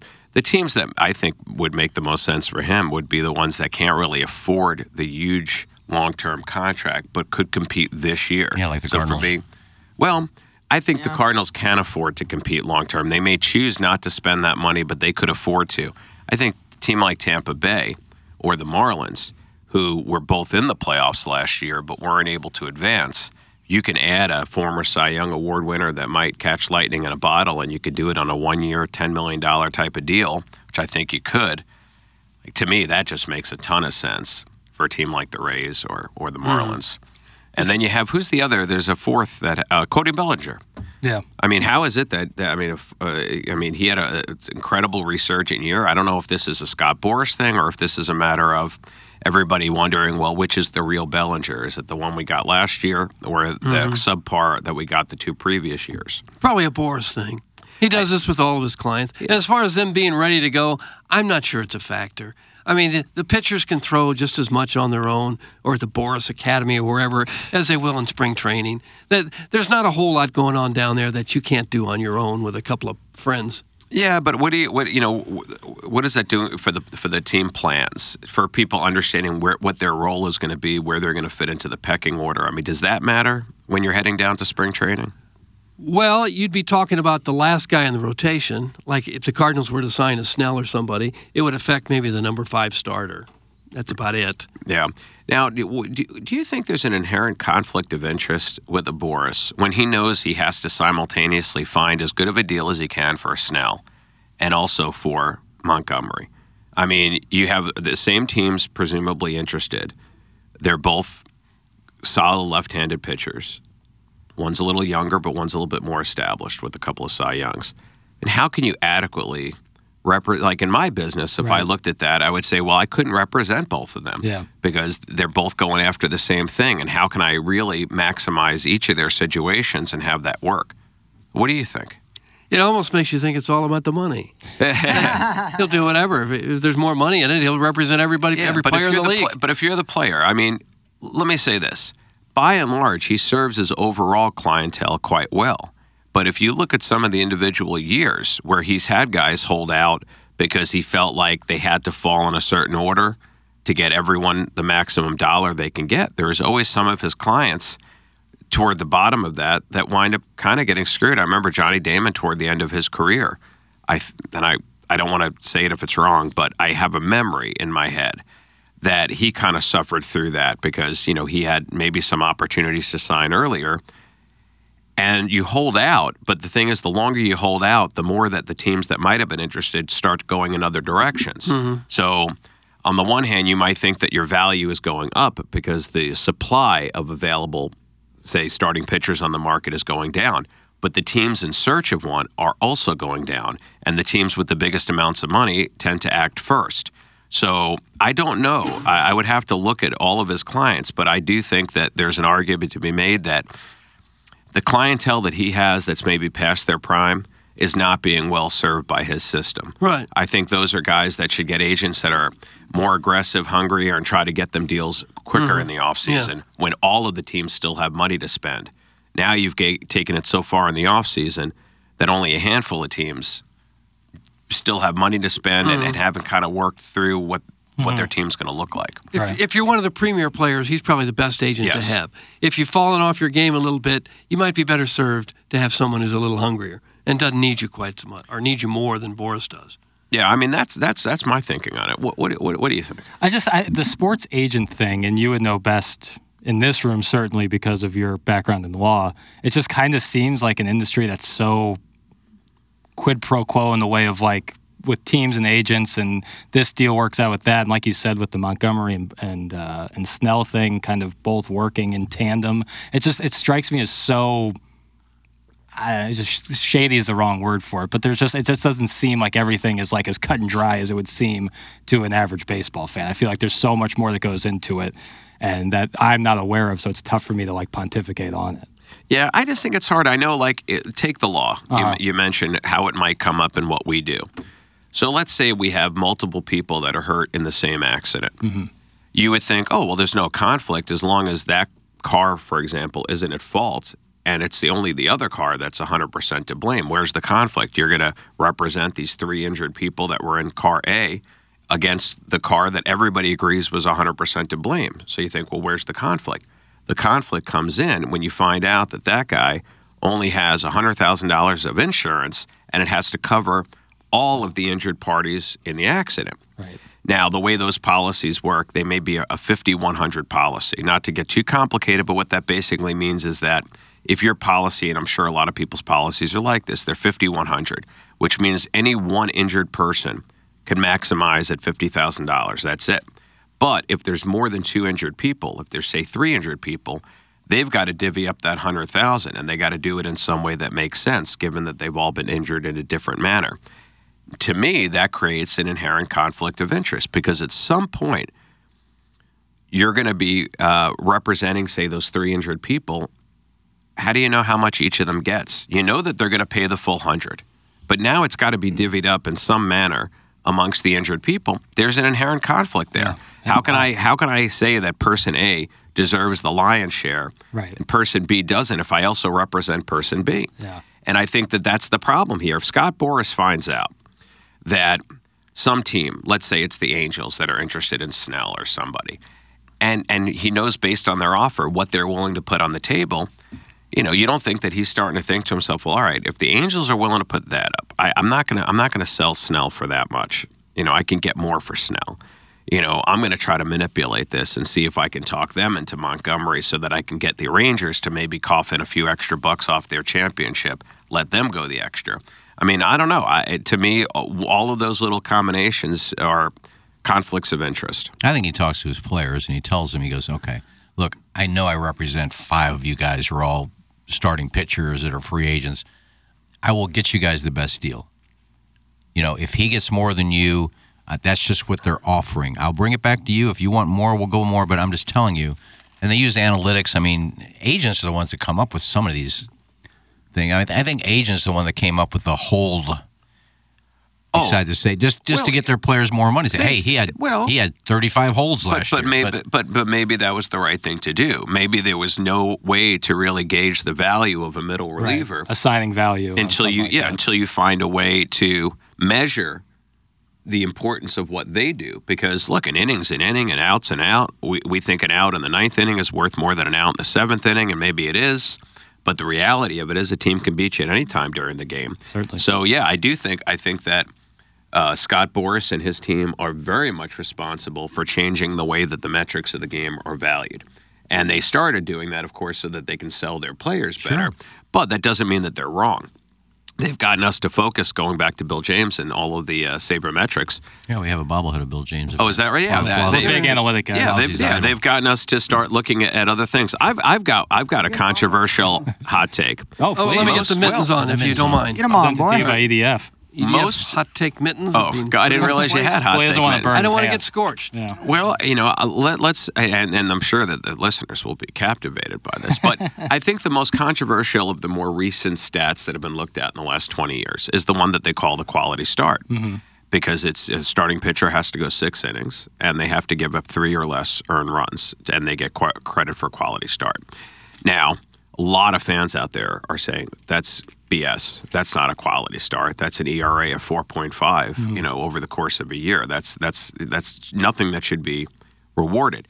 I disagree completely. I love the stat. I don't like the name of the stat. I believe, and this is this is my hot. This is the take. hot. Let me I believe. secure the yeah, gloves. get those gloves on because Okay. it's coming in hot. I'm ready. Let me ask you this. I don't know how you guys feel about Sure. this Mm-hmm. quality start. I think the problem people have with it is that they put the word quality in there. I would change the stat, and this is me trying to get it out there into the baseball universe. The show here is totally secondary right now. Mm-hmm. Right, okay. I'm trying to change policy. Well, you may get it done. I want it to be called a competitive start, not a quality start, because we know what high quality looks like. But nobody's going to argue and tell me in modern day baseball, if you're a starting pitcher and you actually went six innings and you gave up three or less, it means your team is either in the lead or they're within striking distance with still plenty of time to go, which means they've kept your team competitive. And to me, that really is in modern day baseball the job of the starting pitcher. Can I keep, the, keep my team in the ballgame as long as possible, give my team a chance to win? If you change that from quality start to competitive start, I think it becomes a, a completely different stat Mhm. Mm-hmm. i- in the way that we take it in. Instead of fighting it and arguing and saying it's not quality, call it competitive. I like the stat. What do you think? Hot Love take. it. Love it. I, lo- I, I, love like it. Would you consider becoming commissioner when Rob Manfred? Let me steps tell you down? something. That's the one job that I would absolutely give up what I do if I can take over and I do bet. that. Hell yeah. Yeah, I've thought about whether I would do that if I had an opportunity to be general manager of the Cardinals or the Yankees, and I would probably also leave leave my current world for that world Mm-hmm. just Mhm. because I love it. And um, you know, hopefully they pay me a few shekels and give me a couple of bonuses if we won something. They pay pretty well. Um, yeah, well, I don't know that I don't know how well uh, they pay, but Couple that said- million? okay. Uh, I, I wouldn't Take do it that for the money. I would do it for you know because that would be a dream job. the Mm-hmm. literal love of the game. I, I it would I would Yeah. give it up. I feel like it would be my social obligation if given the opportunity. You'd have to do it. I'd have to do it. I think it'd be great. If I had a chance to be commissioner of baseball, I mean that's uh, yeah. I I I jump out. Here's the, the, the here's my platform that I would run on for people, just so you know, and that would be I would have no work stoppages. I feel like everything can always be worked out if you get reasonable people of reasonable intelligence who aren't completely selfish. There's no reason in the world you should ever have a work Mhm. stoppage. Um, so You think they'll need a salary cap at some point? no, no, I I would never support a salary cap. There, there's no proven um, a success of a salary cap. There's no sport you can point to that has one that you can attribute competitive balance to the salary cap. Uh, all you do really is, you know, you wind up, you know, disappointing a lot of players and you know, and a lot of fans with uh, complicated math. It's not necessary. I do believe in a floor. Yeah. I believe in a competitive floor. I think that teams it- when they, when they put in the revenue sharing in the CBA, the teams should have been required to spend 100% of that on their payroll. They shouldn't be allowed to pocket any CBA money as profit. It should all be for reinvestment in their team. That was the point of it was so that everybody could field a competitive team, not Are you- so that everybody can make a profit. Are you going to put Pete Rose in the Hall of Fame, Mr. Commissioner? I absolutely would. I, I first of all, I don't think it's the Hall of Fame's job, or it shouldn't be their job, to determine whether or not a person even gets to be on the ballot. You know, at the time that Pete accepted his um, his suspension, there was not a corresponding rule in the Hall of Fame that a that a lifetime ban rendered you ineligible to be in the Hall. Um, that said, I don't even know what a lifetime ban means. Is it Pete Rose's lifetime? Is it the lifetime of baseball? Is it the lifetime of the Hall of Fame? Because let's say, I mean, Pete's got to be close to 80. Uh, Let's say, and uh, he dies. Does that make him automatically elgi- eligible to, to be voted on? A lifetime ban, by definition, will have been over by then. At the same time, though, Joe Jackson's been dead forever, and nobody's ever raised that with him. Nobody's ever said, well, wait a second, he's kind of served his lifetime ban. Right. Now he's dead. Who's there to advocate for him, Let's, essentially? you know, fans. Yeah. Just just the fans, just the fans that care about the history of the sport and want to know what its place is. Now, I don't necessarily feel the same way about Joe Jackson as I do about Pete Rose because Joe Jackson re- regardless of his level of of um, intelligence uh, and whether he was taken advantage of, that all of that aside, we know it happened during his playing career and on the biggest stage. That to me is a much bigger violation. Whereas in the Pete Rose situation, I don't believe in, in players getting getting um, uh, barred from the Hall of Fame when there's no evidence that they did anything during their playing career. Now remember that the Hall of Fame voters, and we talked about this once before they really delineate if you're being eligible as a player they only look at your playing career they do not look at your managerial career or your coaching career or your contributions to the game just your playing career and when you're a manager same thing we talked about it when lou pinella didn't get in lou pinella and jim leland have virtually identical managerial stats pinella's arguably better leland had no playing career pinella was a career 300 hitter and so it's clear that the voters do not factor that in. They keep them separate. Otherwise, Gil Hodges would have gotten in a lot earlier. He managed the 69 Mets, the Miracle Mets, and he had the playing career. They don't do it. So if that's the case, if they're going to go through such effort to bifurcate the playing career from the post career, then how do you explain the fact that there's no evidence that Pete was involved in any kind of gambling during his playing career, only during his managerial career? So where's where's the reason to keep him out there? Same thing with Kurt Schilling. I mean, Kurt's an ass in terms of his mouth, but you don't put him in the Hall of Fame of broadcasters. You don't put him in the Hall of Fame of opinion makers. Right. You put him in the Hall of Fame of pitchers. And that guy, uh, w- y- you know, he, the guy was was lights out. I'm one of the great big game pitchers of the last 30 years, and he's not in the Hall And of didn't Fame. Shoeless Joe hit over 300 in the 1919 World Series? He he performed very well, but he you know he also took money um, to, to to to not perform well. And did did he let it affect his performance? No, but remember, you know, when um, Landis banned the uh, eight players, you it wasn't just a matter of whether they took the money. He banned Buck Weaver, who didn't even take money, but knew about it and didn't say anything. So i- if people are going to cry foul, you know, start with Buck Weaver and say this guy didn't even take a dime. He played his ass off, didn't take a dime, but didn't report it. If if that's enough to get you banned, then then you know taking the money and still batting three plus hundred. I mean, it's still going to get you. Yeah, that's a banned. good point. So what should happen is if you find out that your teammates, uh, you knew they took steroids and you didn't say anything, and you're a great player, you shouldn't get either because you didn't tell people they were taking steroids. Yeah, well, it's tough. Well, and I'll go one step further because you bring up a great point. When you have, call it the steroid era, they, they, they tend to call it, okay. So everyone knows that Jose Canseco and Mark McGuire were using on those great A's teams in the late 80s. We also know that Ricky Henderson holds the record for the most runs scored. Now, I, I won't want to cast any aspersion against Ricky Henderson. Let's assume he was 100% clean in terms of the things he put in his body. But how do you look at the game when you know that he was driven in hundreds of times by people who were enhanced? Totally. Does that affect Henderson's numbers, even though he didn't use?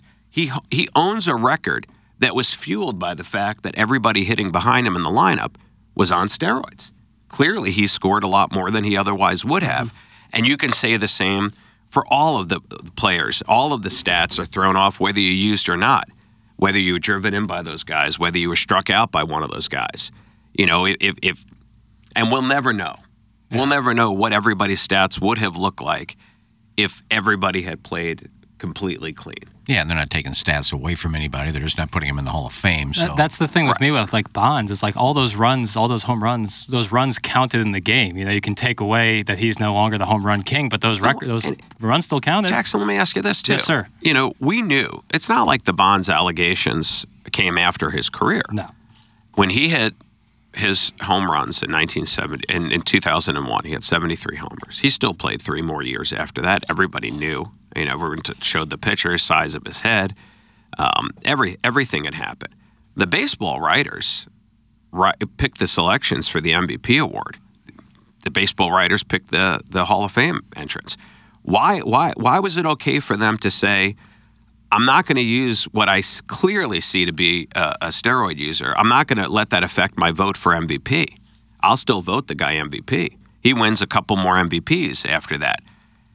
Why is that okay? Why would why does a writer say that that vote is okay to cast and I'll give him that award, but I'm not going to cast my vote over here and, and put him in the Hall of Fame? But didn't the Balco thing Makes come no out after he was done playing, though? Um, Because that's no, when it, that's when it kind of proved he was taking it, but nobody could prove he was taking it, But- but- except looking at his head and his well, stats. that's the but- thing is, is but nobody could prove anything until you know un- until either confessions or positive tests came out. I mean, by that logic, McGuire, we didn't know until he confessed ten years later on that interview that he Mm-hmm. Mhm. did. Uh, was it Bob Costas? I don't remember who interviewed him and got the the final confession out of him, but it was like a decade later, and yet everybody already had, you know had been completely convinced, and he'd already been kept out of, Mm-hmm. of the hall just based on observation.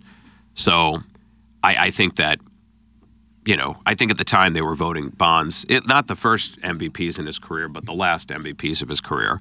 I think most people did that with a pretty clear belief that he was that he was enhancing. The, the thing with Bonds, we learned that steroids actually make your skull get bigger. Did that happen to anybody else? It sure happened to him. It, it, it does look that way. You know, who knows? You know, things get bigger. You know, I, I, I dro- we talked about last time or the time before. You know, I dropped a lot of weight this last year, and like you lose it everywhere. You know, weight is not everyone thinks oh my stomach or whatever, but if you're carrying an extra hundred pounds, I tell people that um, there are 16 slices of turkey breast in a pound. I know this because most of my jobs prior to the law were in deli. I was a big deli guy. So you'd know when if you're cutting it on a slicer at a, at a, at a one thickness, which is what almost all the meats are cut at. Uh, 16 slices is a pound. So, you know, 10 pounds is 160 slices, 100 pounds is 1,600 slices. But that's how it works on your body. Imagine laying slices of turkey everywhere. You gain weight in your head, you gain weight in your feet. My feet dropped like a size and a half. Really? Yeah. And I'm like, folks, I didn't need to lose that weight. You got to get You all know? new shoes. I know. Just I, the things that well, you just start you know swimming around in there a little bit more. You buy new shoes, but the point is, is yeah, you, you gain weight in your head, you gain weight in your everywhere. You can gain weight in your toes. Doesn't matter. The body has a fat cell there. It will store. It will store weight there. But these are the, these are the important questions Hmm. That's of our what I'm time. saying. That's and what I'm I've gone back and forth on the Hall of Fame as it relates to those guys. I think I told you when I went up there to that parade and the induction. You know, before that, I was totally in favor of, you know, letting people in, saying it's a product of its time. We know every every era has things you could write next to it if you wanted to. All these guys dead ball. All these guys pre-integration. You know, he you know Babe Ruth never had a face. A Bob Gibson. Right. You know, um, you can you can go right through. You can you can even look at the the 50s and 60s at the National League dominance and recognize it simply because they integrated far more efficiently uh, than the American League did, and it cost them 15 years of of any kind of real success. Sure. You look at the Yankee dip that happens after 1963, but before 1978 or 77, that 14 year period, you could almost look at that and see it's all fueled by the fact that they never went after the great ball players at the beginning of integration, whereas the Dodgers did. And then a bunch of the National League teams followed. If you think about all your great black ball players, the first ones, not just the Jackie Robinsons and uh, Roy Campanellas, but uh, Hank Aaron, Frank Robinson, Willie Mays, uh, Lou Brock, Bob Gibson, every one of them played for a National League team. None of them played for an American League team. American League didn't get a great back black ball player until Frank Robinson got traded there. And Larry Doby was pretty 66. good. He was good, not great. Yeah. I mean, he's in the Hall of Fame because he integrated the American League and doesn't get nearly the respect or attention that Robinson gets. But um, you know, what's interesting with Doby too is that uh, he also has the distinction of being the second black manager in the history of. Of baseball, he never gets to be the first. No. poor Larry Doby never gets to break the color barrier, but Yeah. he comes in right behind. Here's a great trivia question for you. Ooh, love that. Okay, this is. Let's see if your listeners can get this. All right. Text on in 314 881 I just I just mentioned that Larry Doby was the second black manager in the history of baseball. I want people to tell me who the first was because there's a little irony to it. And then uh, I can tell you that it was first broken in the American League. So I want you to tell me who the first to break it in the What was the American year? League was Can you give me a year? and who the first to break it in the National League was. Um, at the year it would have been in the mid 70s. well, I think I know, but I'm not a tax. So I need the American League which happened first. All right. And then I need to know who the first black manager was in the National League. And these these are really good questions for a couple of reasons. They've got a couple of curveballs built into them. You got anything yet on there? Uh, the first one, and I don't think this is a legitimate uh, uh, guess, but uh, I'll read it anyways. Darnell Coles was No. the first guess. No. No, Darnell Coles. But you know, I know Darnell Coles. Was he a shortstop for the Seattle Mariners in the mid Yeah, '80s? Cup of coffee Tigers, he had with the a- he Cardinals. played for the big on Tigers. this show, though. Yeah. Uh, you're just giving the texters time to Google it. So Uh, we got some here. Uh, the Breakfast Club says Frank Robinson for both. That is correct. That is that is the trick of that. Frank Robinson broke the barrier in the American League, I believe, with the Indians. He was able to do it because they made him a player manager. Um, that was considered to be something that they kind of needed to do to justify hiring a black manager. It was kind of controversial at the time.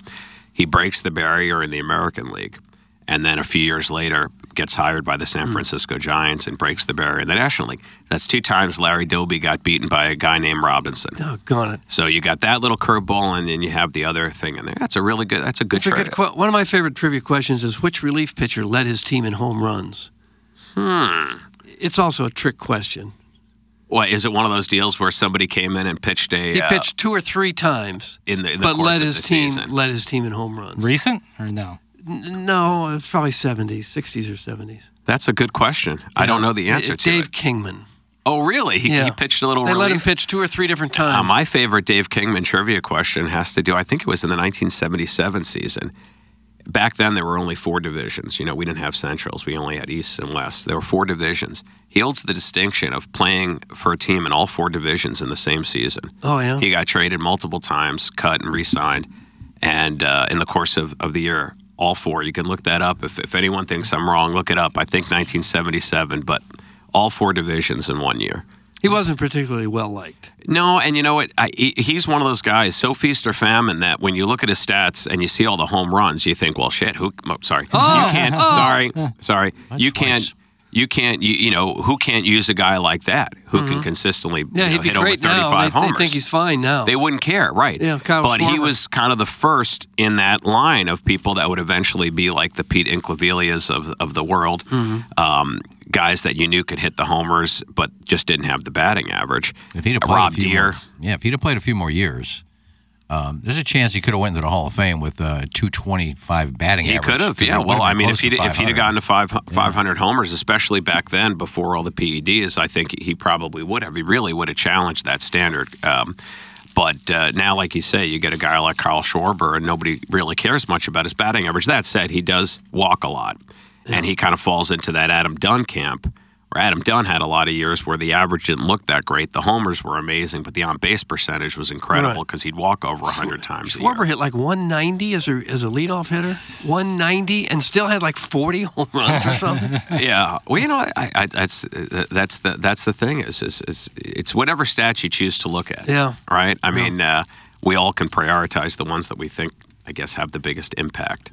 Um, but yeah, yeah, there's just just some of my favorite trivia questions. Now, Frank Robinson, since we brought him up, I brought him up. My favorite Frank Robinson story, and you can look this up. It was uh, a game where he was managing. He was not playing in the game. It went to extra innings. The game's going on and on. I think it gets to maybe the 13th inning. And uh, his team falls behind by a run in the top of the inning. And now that's the bottom. If they don't come back, the game's over and they will have played this long game for nothing. They get a base runner on. Frank Robinson decides to put himself in as a pinch hitter. Calls back the hitter and he's like, you know what? I, I just can't sit around here. We've been here all day. We're going to lose this game.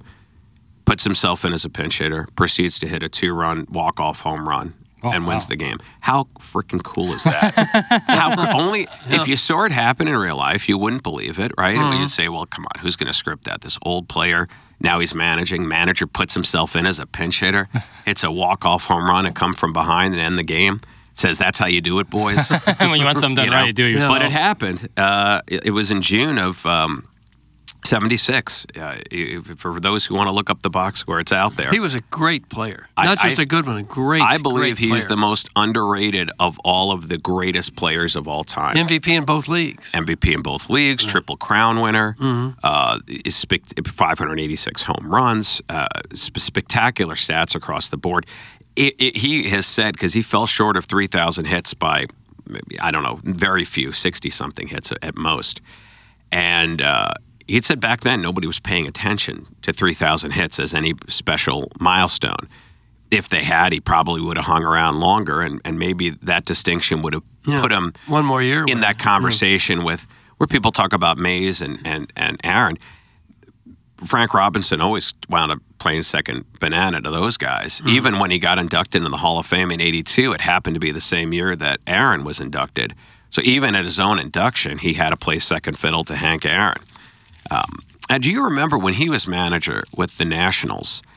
He got into a staring um, contest in the middle of a game with somebody. Does anybody remember this? They stared each other down for what felt like minutes. Robinson wouldn't break eye contact, and this other guy would not break eye contact.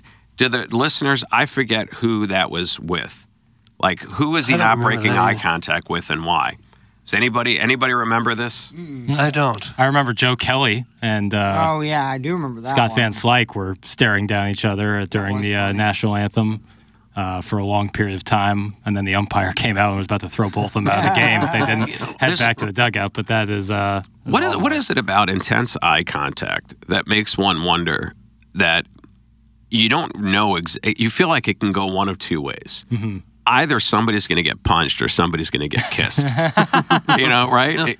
I think it's that that feeling of like you know being seen, like you're seeing them, and you're s- like there's no doubt that there is you are being watched, and there's something I guess intrinsically nerve wracking about that. I don't know. I don't well, you know, and, I- and I don't know. This could be my own. Um, but the- I don't know. I don't think this is a sexist belief, but it may just be my conclusion in my head. When a, a guy and a gal are locked in intense eye contact, I think that th- there is obviously an intimacy there, Mm-hmm. Mhm. and I think you you just get the sense that if they keep looking at each other in the eye, at some point they're going to kiss. But usually Whereas that with- doesn't happen in baseball. uh, not in baseball, but with guys, you know, uh, you feel like the longer they look at each other in the eye, the more likely it becomes that somebody's going to get punched. right. Now, why is that? Oh, or kiss, depending where you're at. Yeah, well, I, I guess it's possible. I, listen, I've lived a sheltered existence, Iggy. I haven't, I haven't walked your shoes, but I'm guessing you've seen some things. Uh, but, I- but what, what do you, what do you, what do you, what do you think on that? What do you think that is? The intensity of that eye contact. It's just trying to one up him. I'm not going to turn turn away because if I turn away, he wins. That's a macho thing. Yeah. Mhm.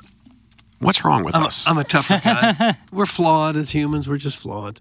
You know, I think it I, is it a flaw. I think that that is the most basic primal thing in our DNA. I think that I was watching a, a thing this week on uh, I, wa- I, am a TikTok abuser. Uh, I think there's a lot of wisdom on there. It really depends on what your algorithm is serving up to you. Uh, but Simon uh, Sinek, uh, is that what his name is? He's the one that talks a lot about business leadership and what have you. But what he was talking about, and I thought maybe your listeners will find this interesting. I think they might, as to why we treat the boss so well, or why we treat celebrities with such deference, why we why we do that. And, and he was basically saying it's just like how dogs in the in the in the dog world can immediately detect who the alpha of the group is, and they yield to the alpha just naturally. And but what he was saying is, it's, it's not it's not out of admiration or i i- it's not that. It's that when you detect an alpha, you serve the alpha because there's a social contract that suggests that if the pack is ever threatened, that the alpha is your leader who's going to defend you and protect you and take care of you. So it's it's not just um, you know, I don't know, to kiss their behind or, or, or do that. It's not to serve them, it's a social contract. They get something in return for all of the deference that they're given, the special treatment. And that is the expectation that if a threat comes, you're going to be the one. And I think you see that in sports. I think that's what we look to for the stars on a team. I think we we do pay them more. We do take better care of them. The fans do wear their jerseys out of a reverence and they do create fandoms. But there's a social contract built into that. And that social contract is this belief that when the highest pressure moments come up, when the game is on the line, w- we are investing in you and we expect you to, at that point, be the alpha that we have treated you as. We've treated you this way, we've given you that deference, but now you got to hold up your end of that social contract. And I, I think that there's a lot of truth to that. I, I think, especially in sport, because I think where, where most fans get upset with players isn't based on their performance alone. It's based on their performance in relation to what we expected from them, what we paid them for, how we've Mm-hmm. held them up, and how they've allowed themselves to be held up. Yeah. And uh, I don't think there's anything wrong with that. I, I No. think the fans are justified in those situations. It's also a sense of self-preservation, knowing that if you're not, if you don't measure up to the alpha, your job or your place on the team could be threatened because they're seen as more valuable. Very primal. Oh, They are more valuable. You know, alphas are more valuable. We've decided this as a society. We value our leaders if they're effective. You know, because we need that. I mean, I, I, listen, we all want to be shown, right? Yeah. Uh, some of us are okay trying to figure it out, but most of us want to be shown. No. Have you seen that picture in the, in the wild of wolves walking where they have they have an alpha who walks at the front of the pack with his tail up in the air and there's like 10 wolves behind him all walking in single file with their tails down. Yeah. So they, they know who's in charge here. But and they're okay with it. Yes, and, and and the thing is, is that we treat it like it's an honor to be the alpha, but it's it's really a responsibility to be the alpha every bit as much as it's an honor. Listen, it's a great place to be in if, if you've been given the gifts and you're willing to use them. I mean, who doesn't want to be on the top? Who doesn't want to be revered and and admired like that? But it comes at a price, an expectation. You're getting this money, you're getting this admiration. You got half the jer- you know the stadium wearing your jersey you absolutely have an obligation at that point to perform better than everyone else. You have to now perform to the manner that you've been There's a cost, treated. a cost associated with being that alpha. It- It's earned, not When you go in courtrooms, do you What see about geese? Do you see people wearing Ed Herman jerseys in courtrooms? Uh, only my we'll son. get to the geese in just a second. my, my my son, I, and God love him. I, he is the best. He gets such a kick out of anytime my face appears on a T-shirt somewhere, and he will bust those out and wear them with pride. That's As a father, it- it's Yeah, it's, it's that's pretty incredible. cool. I bet. I'm like, what is he? What is he doing? And, and he'll do it right when he's out in public with me. Oh, No, nice. it's not like he's doing it on his own. He likes to do it when I'm standing there so that everybody sees that he's wearing a shirt that's got my face on. it. Isn't that nice? Yeah. Now the geese, if you could get. Yes. Well, I think now uh, I, I, you're, br- you bring up geese. Is that because they rotate out of the leadership spot as part of their flight patterns? Is that the. Well, they always start kind of cockeyed. They're all over the place, but then they form that V, and there's always one right in the front. How does that?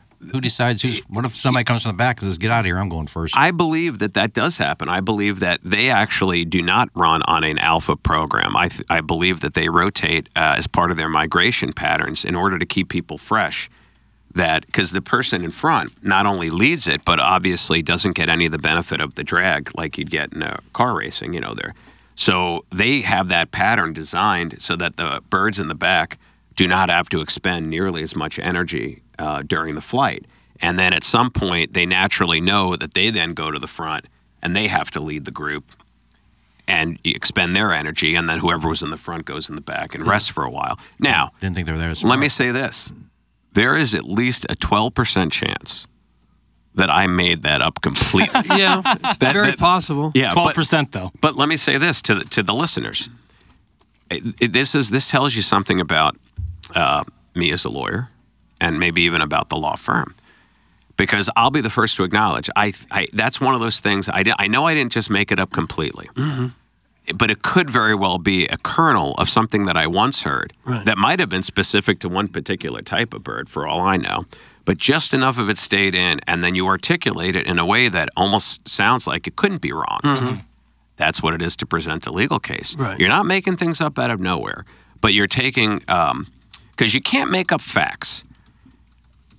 Both sides have to work with the same facts, but what they can do is paint the facts to lead to a particular conclusion. That's really what the argument is over. Is what conclusion am I supposed to take away from these facts? Not really a dispute about the facts themselves.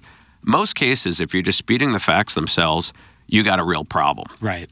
because then then the whole case is going to boil down to likability and credibility, and that's a crapshoot. Yeah. You know, you're m- much more often you see a situation where you're, you, it's not much of an agree- disagreement about what actually happened.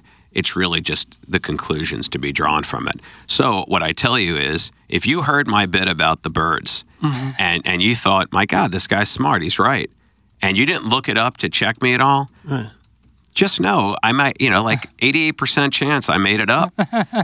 But but I win that case. Yeah. If we'd have taken a vote, I'd have won that case. You know, remember Mm-hmm. Yeah. civil cases, I don't need a unanimous jury here. I in thought St. you were a Louis. gooseologist. I just need 9 out of 12. Right. Well, you talk about the dirt, the turkey, and the deli slicers. You know, you're just establishing credibility as a Estab- Renaissance es- man. Establishing And credibility. you're, you're big in the aviary community. Yeah. I, you know, well, between the turkey, Yeah, uh, flightless and yeah. non-flightless birds alike. Yeah, e- e- exactly. What's the best courtroom scene in a movie you've ever seen? Ooh, that's a good question, Iggy. I like that question a lot. A lot of people are going to say, Well, few I good think men, a few. but a there's few- so many. Yeah, I mean there are the verdict. there are great ones. You know, the the be- single best part in the movie, the verdict, because you know you never actually hear the verdict. No, at that the was- end, yeah. but what you do get is something better. Yep. Which is the jury asking, Is it okay if they award more than what the plaintiffs asked for? So good. Mm. Which, for a plaintiff's lawyer, there's there's literally nothing better in the world, unless you work for negative people. Which I'm not going to call anybody out in particular, Sure. but some people you'll bring home a huge verdict and they'll complain that you obviously didn't ask for enough. Um, so you know they'll find a way to crap on you, but. Uh, but re- re- regardless, yeah, that's a great one. Let me let me see. I, I will say, uh, I think that the uh, my cousin Vinny scene where Outstanding. you know uh, he puts her on the stand as a hostile witness and gets out all that good information about the Mm-hmm. uh, the positraction and the other the other car. That's a that's a, that's I mean it's a comedy, but that's that's a great scene. Kevin Costner and JFK. That was a pretty good one. Back into the left. The longest uh, legal argument I think ever put on film. That that Wow. his closing arguments in JFK are like at least fifteen minutes. it's a long movie. See the Uh, whole thing. Uh, we got a text here from a, a very popular texter. His name goes, he goes, Deke Dodum is his name. Uh, Primal Fear with the great Eddie Norton and Richard Gere. What are your Oh, thoughts? yeah. Well, I think what what Good really for made you, that Marty. movie work for me was that people didn't know Ed Norton yet. He was his first movie. If they had already known him, I think the chances of him winning for Best Supporting Actor that year would have been a lot higher Mhm. because we would have seen so many shades of his acting that when we saw his kind of dual performance in that movie, I think people would have been all the more impressed. I think the fact that nobody knew who he was and he came in and he did that and, you know, I mean, we've seen movies where the client sucker the attorney. I mean, a movie like The Jagged Edge is another great uh, one with Jeff Bridges and, and Glenn Close. Uh, you know, um, you know, uh, always wondering if the person did the murder, didn't do the murder. Presumed innocent. Uh, the cross examination that Raul Julia does of the medical examiner, um, Dr. Uh, Kumagai. That scene um, in Presumed Innocent is is probably the best cross examination scene that comes to mind because he was so effective. Raul Julia was, I mean, if, he would be one of those uh, lawyers, uh, if you, cinematic lawyers that I would hire. He was sharp. Mhm. Gregory Peck was good in To Kill a Mockingbird. Yeah, well, it what was he? He lost. Uh, no, but just the actor. the- oh, he the was whole wonderful, scene, and he yeah. won Best Actor. But as a lawyer, I, you know, I I mean, you know, he was up against it. Don't get me wrong, but uh, you know, he, you know, he didn't win the case. Am I thinking in, in I'm just drawing a blank here. It was either a movie or a TV show where the guy defended himself and he jumped in and he started answering questions and jumped out of the box and kept answering his questions. I, th- I think that that sounds familiar when you say that. I'm sure that that that, that has definitely been depicted. Right. It on was funny film. as hell, but I can't remember if it was a TV show or a movie. It might have been an animation. It might have been like Family Guy or something. Oh, for heaven's sake! That could have been on multiple plat. I mean, that's that seems like a premise that would that does come up quite a bit. Now, I think most of your great legal stuff, if you you know, for my dollar, the best legal scenes are whenever James Spader would give a closing argument in um, Boston Legal, or his the last season of The Practice where they started his character. He was the he's he's the best fictional lawyer of any of them. And I have to say, William Shatner, who I'm a tremendous Shatner fan. We were doing some impressions of him earlier today. He is. If you if you haven't really watched him in Boston Legal as Denny Crane, where he won two Emmys playing that character, one time when he introduced it on the practice, and then again um, on Boston Legal. He's brilliant in that show. He is very very underrated in what he does. And if you want to talk about whose life you know we talked about this uh, in a conversation i was having with friends and this is a good one for the for the listeners too just based on what you've seen obviously we don't know what goes on behind closed doors in anybody's life but just based on what you've seen if you could step into the shoes of anybody famous and live their life in the way that you imagine they had it who's had a life so extraordinary that you'd be interested in, in, in living it? And for me, it would be William Shatner. I just think that the things that he's done, the approach that he's taken, even the last 30 years of his life, this guy is a, is a guy who comes from a place of yes. You know, does he make a lot of bad stuff? Yeah, but you know why? Because he doesn't know what's going to turn out to be good or bad. Like, you wouldn't have known that Star Trek was going to be the thing. You took a job and it turned into something and it led to something else. So you don't say no. He says yes to everything, and all I know is the guy's turning 93 next month. He seems to be, knock on wood, in great health. He seems legitimately happy. And the guy was in space in his 90s. I mean, he's a top one. Now, I will tell you, the other name that came up in the discussion was Hugh Hefner. Oh, as somebody who that would have been an interesting life to live. What about you guys? Yeah, I've probably had more than he did. You oh, can you have- did not. Five hundred. Yes, but, but how do you factor in quality? Is or is this just a numbers game? Because I think he had No. numbers and and quality. Oh yeah, he wasn't he wasn't banging any dogs. It was all playmates. Um, I'd probably because I've always wanted to. God, you, did you just say that you have more women than Hugh Hefner? Did you Oh, just I say he that? had a lot. He just yeah. Listen, listen. Yeah, Yeah, listen. He made a statement. The statement, w- upon coming out of his mouth, seemed to make him happy. so, so why, why, why, why, why, why challenge it? You know, That's fair. at a certain point, y- you've had enough. It, it, c- comparing numbers, uh, not important.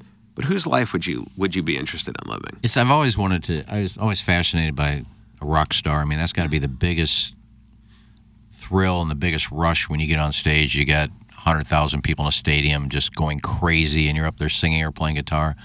Uh, I don't know. I think Mick Jagger would be a good one. You know, yeah. I I mean, mean, he's, 80 and still going strong. He, he's he's doing his thing. I I think uh, the, uh, the- along those lines, the, another name that came up in the conversation I had was Paul McCartney, just because he's had so many lives, Yeah. and all of them seem kind of good, except for Mhm. that one bad marriage to that Heather Mills or whatever her name was. That that didn't seem to go well for him. Um, and of course, he lost Linda, uh, and he seemed to be pretty fond of her. But outside of those two things, everything else seems to have just been a very, very charmed existence. Tom Brady's doing okay for himself. Oh, that's a good one. Yeah. Yeah. Yeah. It's a cool life. Oh, Tiger Woods is like bulletproof with any scandals. Yeah. I'd definitely Yeah, pick but- Tiger Woods. He had You're to take a winning. golf you know, club to the I don't wanna- windshield, though. yeah, I don't wanna Remember he get to the took top one of the sex mountain. addicting class, and now he's back to making seven hundred million a year. Are you kidding me? That dude is absolutely bulletproof. Have- He had four mug shots. A lot of baggage. Yeah, that's That dude is that's absolutely- true. That's yeah. that is a lot of mug shots. Um, and he's not looking that good. Uh, No, knock on Tiger, but combination of sort of aging and balding and a lot of time in the sun. I mean, you know, God bless him, but he's not looking like spry and, and, and kind of cute like he once was. Here's one for you. I've often thought about this one. Steve McQueen. Yeah, but you know, here's the problem with Steve McQueen. He died of mesothelioma at 50 years old. Mhm. Yeah. So you do get this great Good early 50 part. Yeah, good. I mean, 20 year run. Huge movie star, great, you know, exciting movies. And I think uh, uh, what appeared to be a passionate relationship with a very attractive Ally McGraw. But still, I mean, I'm 52. Yeah, that means I yeah. would have had a cash in two years ago. And Yeah. with mesothelioma, which Yeah, it's not gonna be for, an I easy know from life. our industry is not not the way you want to go. Yeah, that's a tough Um, one, but they had a good 20. You can only get it from asbestos exposure. it? Really? A lot of those guys, yeah, if you, if you worked on the naval yards, um, you know, from that era, i- if you had a manual job at all as a guy, you were going to have asbestos exposure. And then what happened was you got another wave of exposure when all of the crews went in to eliminate, to remove all of the asbestos. And that stuff is just bad. And the ink, it, it takes about 20 to 25 years for the exposure to manifest itself into what is a signature cancer. I call it a signature cancer because there's no nothing else in the world that can cause a diagnosis of mesothelioma other than inhalation of uh, asbestos. So that's why they call it a signature injury. It's you don't have to prove anything else. That's the only thing that causes that. It would be like getting shot in the head and saying it was a bullet. Hmm. You know, there's Okay. simply nothing else Mm-hmm. that can do that other than a bullet. So um, yeah, that's that's it's not a good way to go. You know who else died of mesothelioma was uh, We have initials? the actor. Oh well, you Yeah, know- we like guessing Oh. games. okay. His initials are PG. P. And Paul he- Gibson? No, and No. he he was he he he. He's a person whose name won't jump out at you, but you all know exactly who this guy is because he played in a few movies where his part was so memorable that, of course, you're going to know exactly who it is. But you think, geez, that guy got me. Second letter of the first name. A. Paul. Paul. It's Paul. It's Paul. It's not Giamatti. Well, he's still Paul. with us. Second letter, second name. And you know what? I think I might have just. I think I know his name. I was going to make sure that Oh, I got no. it right. Do you have one movie that he was in that might uh, help us or would that give it away? He would give it away. Oh. Okay. I know John Cazale died after an un- unbelievable run of movies, but it was not from mesothelioma. Um, No, and you know John Cazale. Um, for those that don't recognize the name, he played Fredo in the Godfather movies. Hmm. Yeah, his- his he only filmography made is five unbelievable. movies his entire career. Unbelievable. All f- five of them were Mm-hmm. nominated for Best Picture, and three of them won. Yeah. Godfather One, Godfather Two, Deer Hunter. and The Deer Hunter. And Conversation. And then The Conversation was nominated, but lost to Godfather 2. Right. And Dog then Day Afternoon Dog Day wasn't, Afternoon. Uh, nominated for It was Best Picture in 1975. And but it dated lost- Meryl Streep. Lost to One Flew Over the Cuckoo's Nest, and yet Meryl Streep, and they were dating at the time that he uh, that he died. Legendary. Um, in fact, uh, uh, again, little uh, known fact there, but had um, had Robert De Niro not put up the insurance bond, uh, they would not have let John Cazale make um, the uh, uh, Deer Hunter because he was Really? already. Um, Sick. he was already diagnosed, Yeah, Oh and they didn't know if he would last to finish my the God. picture. And it was such an expensive movie to Yeah, make, so long. they couldn't. Nobody would insure him, but Ugh. De Niro wanted him to to play that Man. and, and put it up. And so, So cool. Hmm. yeah, Rest in, rest in power, King. So who is this Paul guy? Oh. Okay. Uh, well, I will give you a couple of a couple of his two Okay. biggest credits were Die Hard and The Breakfast Club. Ah. Second letter of the last name, please. I feel like I know who he plays in Die Hard. Paul Gleason. Paul Gleason. Okay. You got it. Yeah. Did Really? he play like the kind of scumbag in the uh, office at uh, at the Nakatomi Plaza in Die Hard? Is that who he kind of played? Um, the guy who's challenging Hans Gruber, like give me a Coca Cola or something. No, no, no, no, no, Okay. not that, not that guy. No, he's he's like the head of the FBI on the ground that's Oh, messing right, up. right. The guy who know, like him and Bruce Willis are like in tandem working Yeah, together. now I'm thinking maybe that was William Atherton in, in Die Hard. But Paul Gleason, you obviously knew him immediately. He was the one in, in, in, in Breakfast Club. You mess with the bull, you get the horns, you know. You know, d- uh, the, the one that kept coming in. I don't know if he was the school dean or the principal or just a teacher. I don't know e- exactly what his. Uh, When you watch movies with a legal theme, do you ever pick up any good lines? Because those are great writers who are, who are coming up with those scripts. You cut these guys loose.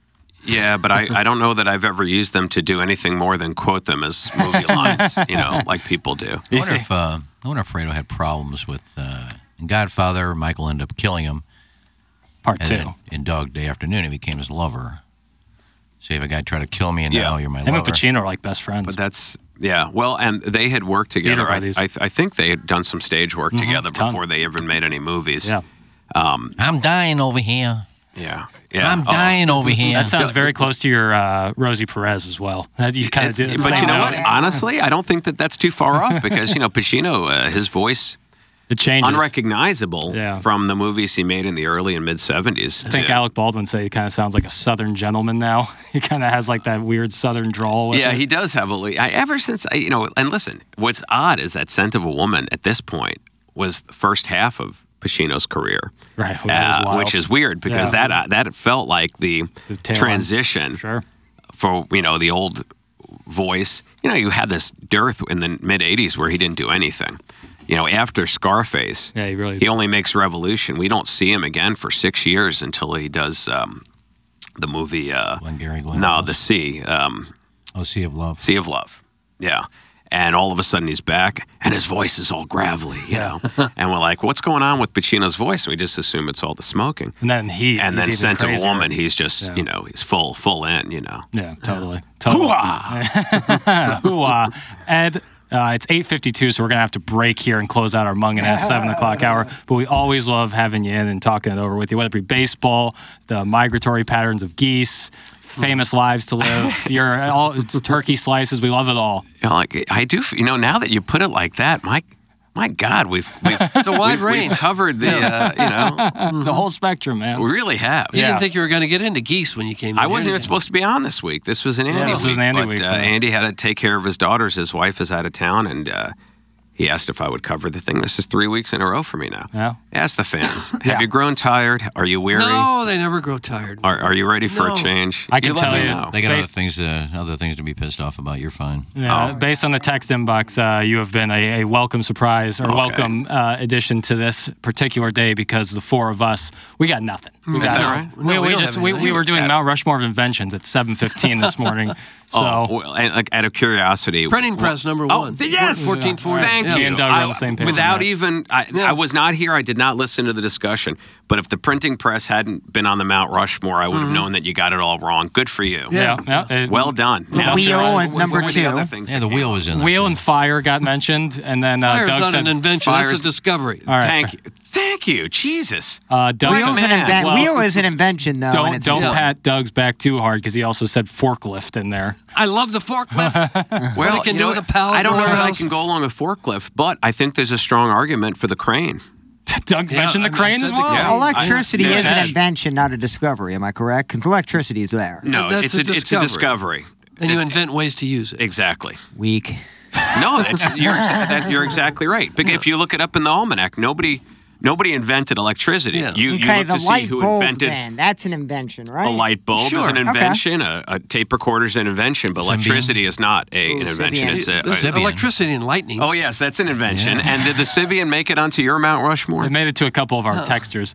Yeah, I've never used It's the fifth head. You know, I, you haven't used one. You've been replaced by one, no Yeah. doubt, on Probably several many occasions. times. But I Without think doubt, I take that as a compliment. Right, That they had to leave the natural world. Like, I wish I invented it. I wish I invented the blow up doll. I mean, that was Oh yeah. early Was, on. and was easy, that anything 200 ever out the more than a novelty, though? I mean, did, No. as far as you know. That'll change when they become so lifelike Oh yeah.